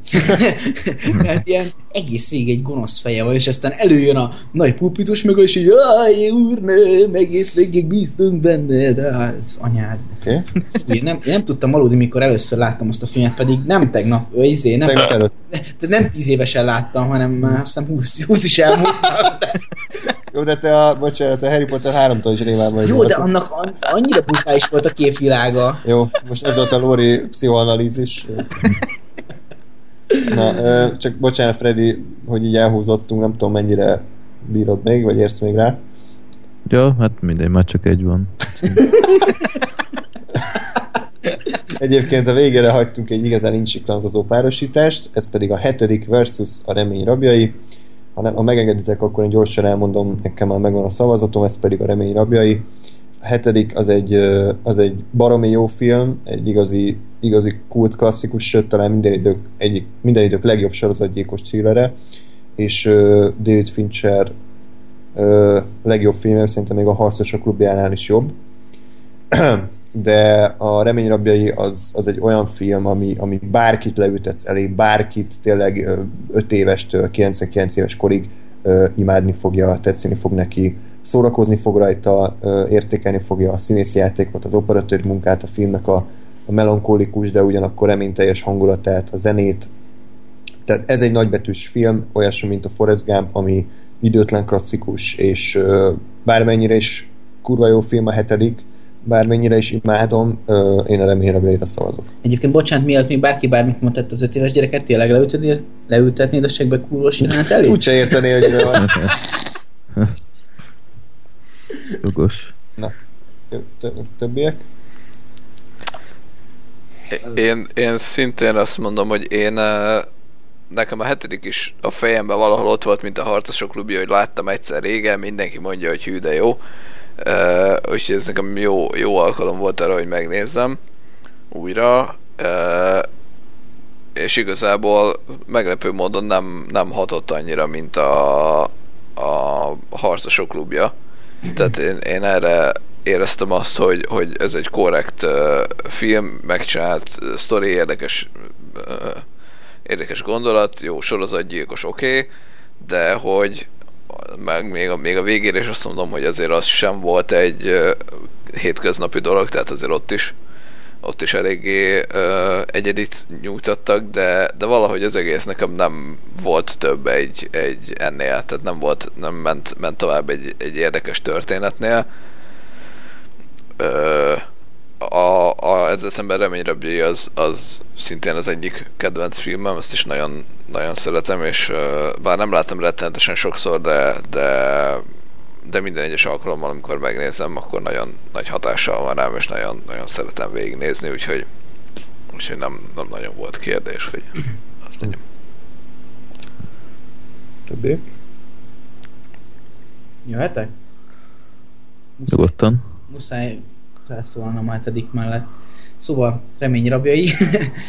Szenzációs film. Köszönöm, most láttam harmadjára, és, és azt gondolom, hogy ahogy András mondta, én is ezt tudnám elmondani róla, ez a nagybetűs film. Szenzációs, ragyogóan megrendezett, nyugodtan írd be a hetedikhez. Ragyogóan megrendezett, ö, ö, tehát az, az, ut, az utolsó ízéig véréig szenzációs film. De egy hetedikkel szemben nekem nem tud nyerekbe szállni. A hetedik az egy, az egy olyan történet, amit, amiről ugyanaz, mint a Harcosok klubja, mindenkinek látnia kell. Nem csak, hogy filmileg szenzációs, hanem, hanem tényleg tehát az a fajta üzenet, ami ebben a filmben rejlik, az, az, az szintén olyan, hogy, hogy azt gondolom, hogy kortalan. Tehát én, én, azt gondolom, hogy nem csak arról van szó, hogy, hogy ugye ábrázolunk egy elidegen, elidegenedett társadalmat, ahol, ahol annyira elértéktelenedett az ember, hogy, hogy, hogy amikor azt mondják, hogy, hogy érdemesebb azt kiabálni, hogyha megtámadnak, hogy tűz van, mint hogy úristen meg akarnak erőszakolni, mert hogyha meg akarnak erőszakolni, úgyis leszarják. Ha tűz van, arra legalább odafigyelnek, mert legalább a saját életüket menteni akarják. És egyébként annyira nem áll messze a valóságtól ez a helyzet. Szóval annyira ér, érezni ezt a, ezt a fajta az ilyen nagyvárosi kívülállóságot, az egész hangulaton, hogy mindenki csak saját magával törődik, hogy, hogy ez valami eszméletlen. Akkor szembeállítja a klasszikus műveltséget, az, a, a, hát mondjuk a Mills, ezt nem tudom pontosan megmondani, hogy ö, mir- mire gondol, vagy, vagy tehát, hogy mit képviselő így, így tudás szinten, de hogyha mondjuk egy kicsit szembeállítjuk a, most a klasszikus műveltséget a mostani gondol, gondolatisággal, hogy már annyi, annyi minden van, amit, ami, amit, amit elérhetünk, mint információ, hogy ma már érdemesebb talán, talán megtanulni, összefüggésekben gondolkozni, mint sem tárgyi tudást elérni. De ugyanakkor a klasszikus műveltségnek is megvan az értéke, és, és emellett azért kiáll a film, és ebben kell valahol egy, egy, egy értelmes egyensúlyt meghúzni. De szerintem ez is nagyon, nagyon jól benne van a filmben. Akkor megváltható-e a világ? Tehát szenzációs kérdés. Ugye ezzel zár a film is, hogy, hogy egy, egy Hemingway idézet, és hogy, hogy a, a Somerset legalább azzal egyetért a Mills hatására, hogy érdemes érte küzdeni. Tehát ne, azt mondja, nem szép ez a világ, de, de érdemes érte küzdeni. És, és tehát valami, valami eszmetlen húsba vágó ö, történet ez is. Úgyhogy nem tudom, én még ír, írogattam egy, egy, egy csomó mindent magamnak, de, de nem traktálnák ezzel senkit. Úgyhogy én azt gondolom, hogy ez a világ egyik legjobb filmje, és brutálisan erős, és nagyon- nagyon-nagyon ott van a helye ezen a listán, és, és a továbbiutók között is. És én remélem, hogy a végén is, és ö, én mindenképpen a hetedikre szeretnék szavazni. És még egy dolgot elmondanék, ami, ami szerintem nekem külön ö, értékesé teszi a filmet. Nem tudom, hogy hogy történik egy ilyen egyszerű csavaros filmnél, de ilyen most láttam harmadjára, és már megint elfelejtettem a, a, a végső csavart. Tehát, hogy ilyen harmadszorra tudtam meglepődni ugyanazon a végső csavaron. Úgyhogy Ugyanazt a filmet lát? ugyanazt a filmet. Azért ez durva. Igen, tehát ezt nem tudom, hogy hogy sikerült elfelejtenem, hogy mi van a dobozban, de meg, megint így álltam, hogy anyád. Basszus, ebben benne van Kevin Spacey. és, és egyébként ö, csak, hogy egy, még, még egy gondolat, hogy visszautaljak ö, Finchernél ugye a társadalmi társ, mi a fogyasztói társadalmi kritikára, amikor olvassák ugye a Kevin Spacey mi ez? Nap... Spacey naplóját, jó van, na, a Kevin Spacey naplóját, és ott írja azt, hogy ugye beszélgettem egy emberrel a a, me- a metrón, és, és így beszélt nekem az időjárásról, meg minden, és így annyi, annyira érdektelen volt, hogy lehánytam. Szenzációs, komolyan, hogy, hogy így a, az ilyen át, az átlag mindennapisságot ennyire kifigurázza, nem tudom, egy kicsit azért ez, nem, ez ilyen bűnös dolog, hogy én erre azt mondom, hogy ez jó, de, de ez, ez jó. Oké. Okay. Akkor mondom én, hogy izgi legyen, mert én is a hetedikre szavazok. Ah, köszönöm. Ö, Tehát a Remény rabjai egy, egy nagyon jó ö, nagyon-nagyon jó film, ahogy mondtam, nem sajnálom tőle az IMDb első helyét, a börtönfilmek között is a, a legjobbak közé sorolnám. Öm, a, a film hossza az szerintem egy, egy kicsit túlzás, tehát itt szerintem egy picit ö, lehetne rajta kurtítani, de, de nagyon jók a, a színészek persze. Most tűnik fel, mindkettőben van Morgan Freeman, úgyhogy egy Morgan Freeman tovább jutunk már van. Öm, ami a, viszont a hetedik, hetedikben a, a, a bizonyos pluszt adja, egyrészt, hogy a, a film befejezése az Lórival ellentétben nekem így örökre beégett az agyamba, és nagyon jó a páros, tehát a, a Pitt Freeman páros az, az nagyon üdítő. A filmnek van egy ilyen nagyon mocskos hangulata, és sokkal jobban szeretem az ilyenfajta főgonoszokat, mint amilyen a Kevin Spacey, míg a Hannibal Lecterrel ellentétben a Bárányok hallgatnak filmben ő itt ő nem egy ilyen hogy mondjam, túlvilági fickó már, tehát hogy nem, nem mindenki ad a szavára, meg, meg tehát ilyen, ilyen mindenkinél okosabb bármiben, tehát itt a film felénél kb. már majdnem el is kapják, ha jól emlékszem. Igen. Tehát ez... Egy 30 körül egyébként. Igen, tehát olyan... És milyen hosszú a film? 2 óra 7. Na, hát jó, mindegy. De, de szóval mégsem azt érzem, hogy, hogy ő egy ilyen, ilyen ö, nagyon elérhetetlen ö, szupergéniusz, hanem, hanem így, így, így ő is csak egy halandó ember. És, és ez, ezt mindig szerettem egyébként filmekben, amikor, amikor ilyen viszonylag ilyen egyenrangú partner a rendőrség meg a, a tettes, és itt hát Kevin Spacey egy, egy óriási alakít szintén mondjuk kicsit többet szerepelhetne, de, de végső soron így is emlékezetes nagyon, és tényleg, tehát egy, egy első osztályú thriller. Ez az a fajta thriller, amit ha bárki mond, hogy te ajánljál már nekem egy, egy thrillert, amit bármikor meg lehet nézni, akkor az lefogadom, hogy tízből hét ember elsőnek a, a hetediket mondja. Úgyhogy is nem véletlen. Tehát uh, nálam egyértelműen a, a hetedik a továbbjutó, annak ellenére, hogy tényleg a remény rabjai egy, egy remek film. Megint oktam.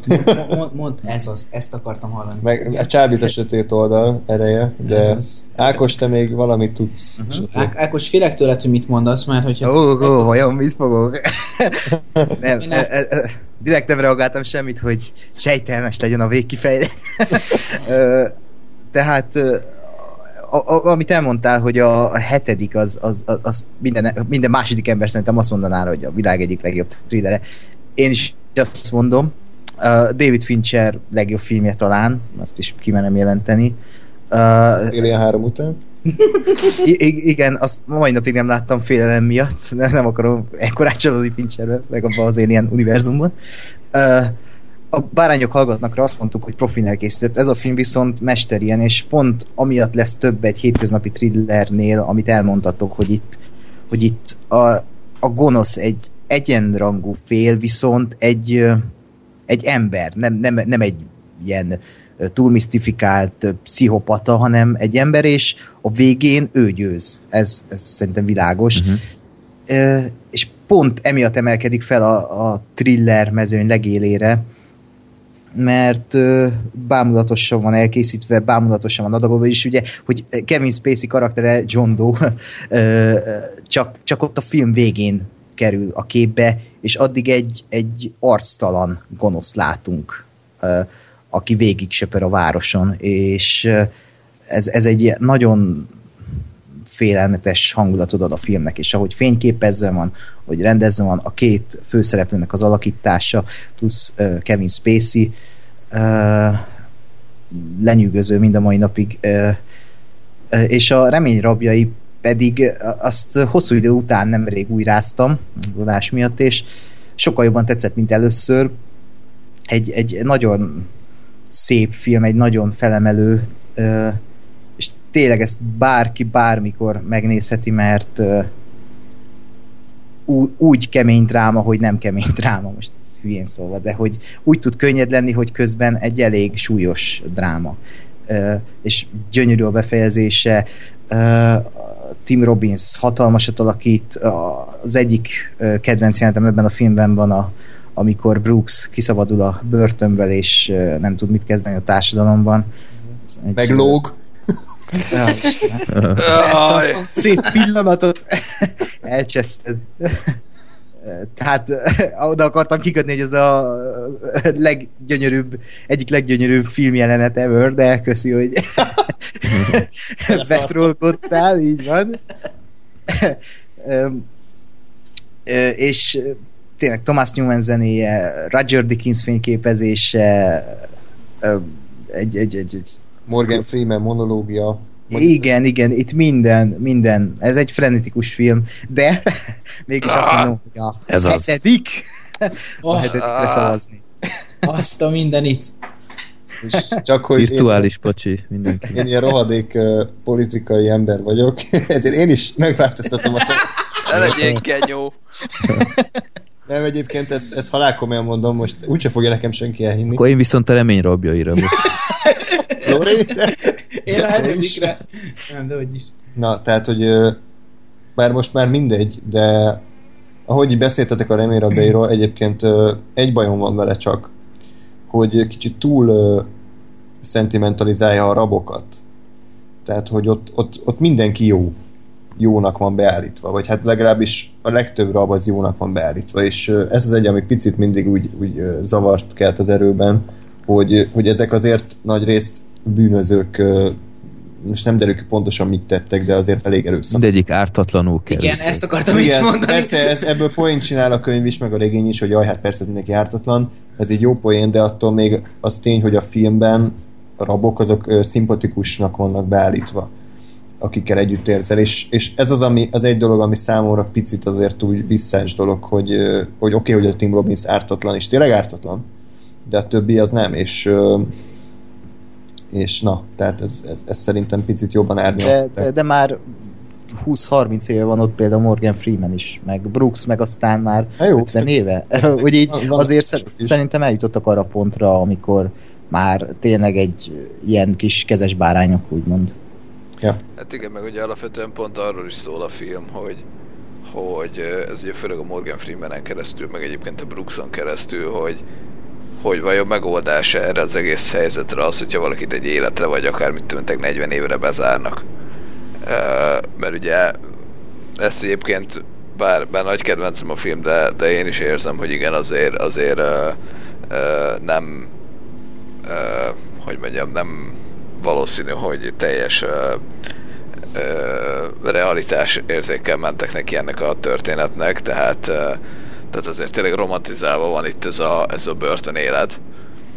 De de hogy tényleg, tehát az, hogyha ha, ha ugye a, a Rednek a története, ugye az, hogy ellopott egy autót, vagy valami ilyesmi volt, vagy, vagy nem is tudom, tehát hogy, hogy nem azt mondom, hogy Lelőtt valakit, lelőtt valakit. lelőtt valakit? Azt hiszem, igen.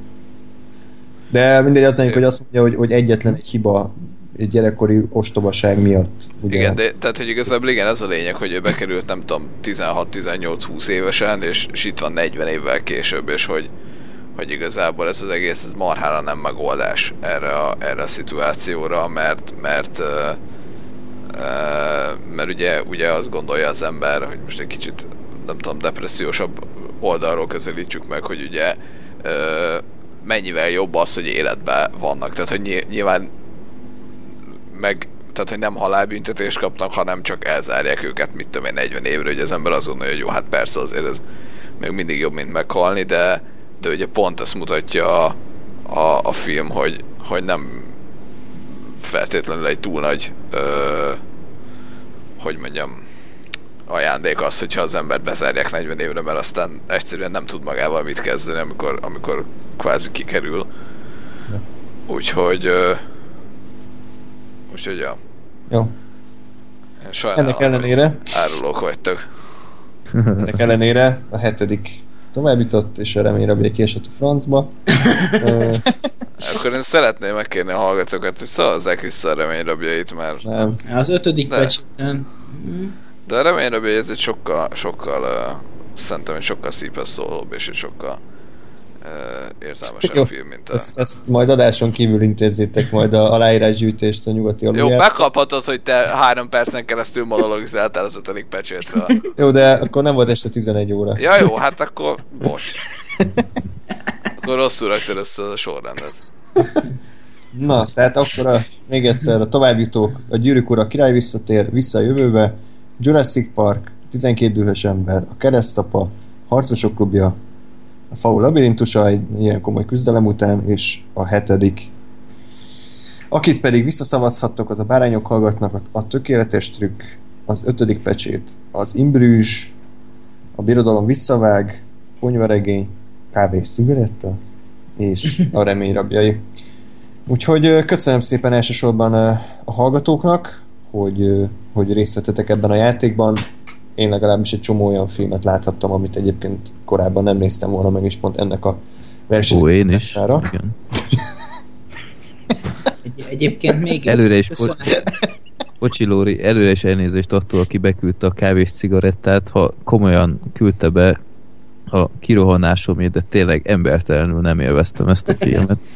Úgyhogy ö, rég szenvedtem ennyire. Ez a film egyébként, ha moziban nézem, akkor kisétálok. És nem szoktam ilyet csinálni, de ennél táncolva megcsináltam. Ezt elképzelem. És hát Freddy, neked is köszönjük, hogy, hogy részt vettél ebben a, Én köszönöm. ebben a népharag keltésben. Remélem azért nagyon nem bántottunk meg senkit, szerintem igyekeztünk korrektek lenni. Tehát azért, azért néha én, én nagyon izzadtam, hogy most akkor melyik, melyik szívemet, melyik karomat vágjam le inkább. Mert Melyik szívedet? egy szívem van. úgyhogy, úgyhogy akkor ennyi. A következő adás mi a Lóri? Nem, csak az elején kellett volna még mondanom, hogy egyébként azt is köszönjük, hogy alapvetően komolyan vette mindenki ezt a játékot ja, ja, ja. a részünkről, és uh, nem, egy, egynél azért rezeg a léc. De, igen. De- Jurassic Park az meg... va- van, még egy, van még egy másik, ahol ezek a léc, de mindegy. Ö, Igen. Ö, de, de alapvetően köszönöm, meg szerintem köszönjük mindenkinek, hogy, ö, hogy ti is komolyan vettétek ezt a, ezt a játékot, és, ö, és nem fajult ez trollkodásba, jó filmeket küldtetek be, és, ö, és köszönjük szépen ezt nektek, és én azt gondolom, hogy remélem, hogy érződik, hogy, hogy azért mi is igyekszünk a, a, a lehető legkomolyabban venni a részünkről ezt a ezt a dolgot, amennyire ugye nyilván a Persze. lehetőségeink ez- adják, ez de, persze, hát de igyekszünk. Ennyi, nem értettük, hogy a kávés cigarettet miért küldték be. Ezen kívül egyébként nagyjából szerintem úgy, úgy próbáltunk. Nekem van még egy film, amit nem értek, de majd később eljutunk, lesz? az később Jó. lesz. Egyébként akkor mi lett volna, ha, ha csak ilyen filmet küldenek, hogy tökös rác, meg tök alsó, meg nem tudom én, movie 43, Ez meg nagy csalódás lenne. Én nem tudom, de, de szerencsére úgy, úgy fest, hogy ennyire azért nem szadisták a hallgatóink. Hát pont ezért csináltuk, hogy anonim szavazást, tehát akkor azokat mind kibasszuk, és akkor mi saját magunk nevezünk. Ezt a filmet Béla küldte. Béla, igen. Igen, és a végén meghívjuk magunkat sörre, hogy igen. összevasztuk a legsaját kedvenc filmünket. igen nem, nem Lóránd, hanem Lóránd küldte el. ja. Jaj, Na jó, késő van már, és, és a sör is már leért, úgyhogy, úgyhogy legközelebb, ha minden igaz, akkor egy, egy fekete bárány is részt vesz az adásban, aki, aki már egyszer szerepelt a túnápban, szintén, úgyhogy vajon ki lehet az, elindulhat a konspiráció, és a, még gyorsan azért elmondom, hogy ki lesz, milyen filmek lesznek a következő adásban. A Control amerikai szépség ellen, Mad Max Fury Road, La La Land, egy iszonyat durva, szerintem. Az igen. Biztos, hogy Hippolyta, el nem lehet, hogy a Moon Knight. The Moonland, illetve Hippolyta Lakály versus a Vadon hercegnője, okay. Az igen. Drive versus Memento, Ú. Szegény memento. Bluff versus 2001 űröd összeja, Sing Street, taxisofőr, Amadeus, Nagyhal, V mint vérbosszú Gattaka, és Good Will Hunting, egy makulátlan elme, örök ragyogása. Túl sok egyértelmű, túl sok egyértelmű. Okay? Hát, meglátjuk, meglátjuk. Most már az egyértelmű sem biztos, hogy ennyire egyértelmű. Am- Amúgy, ja.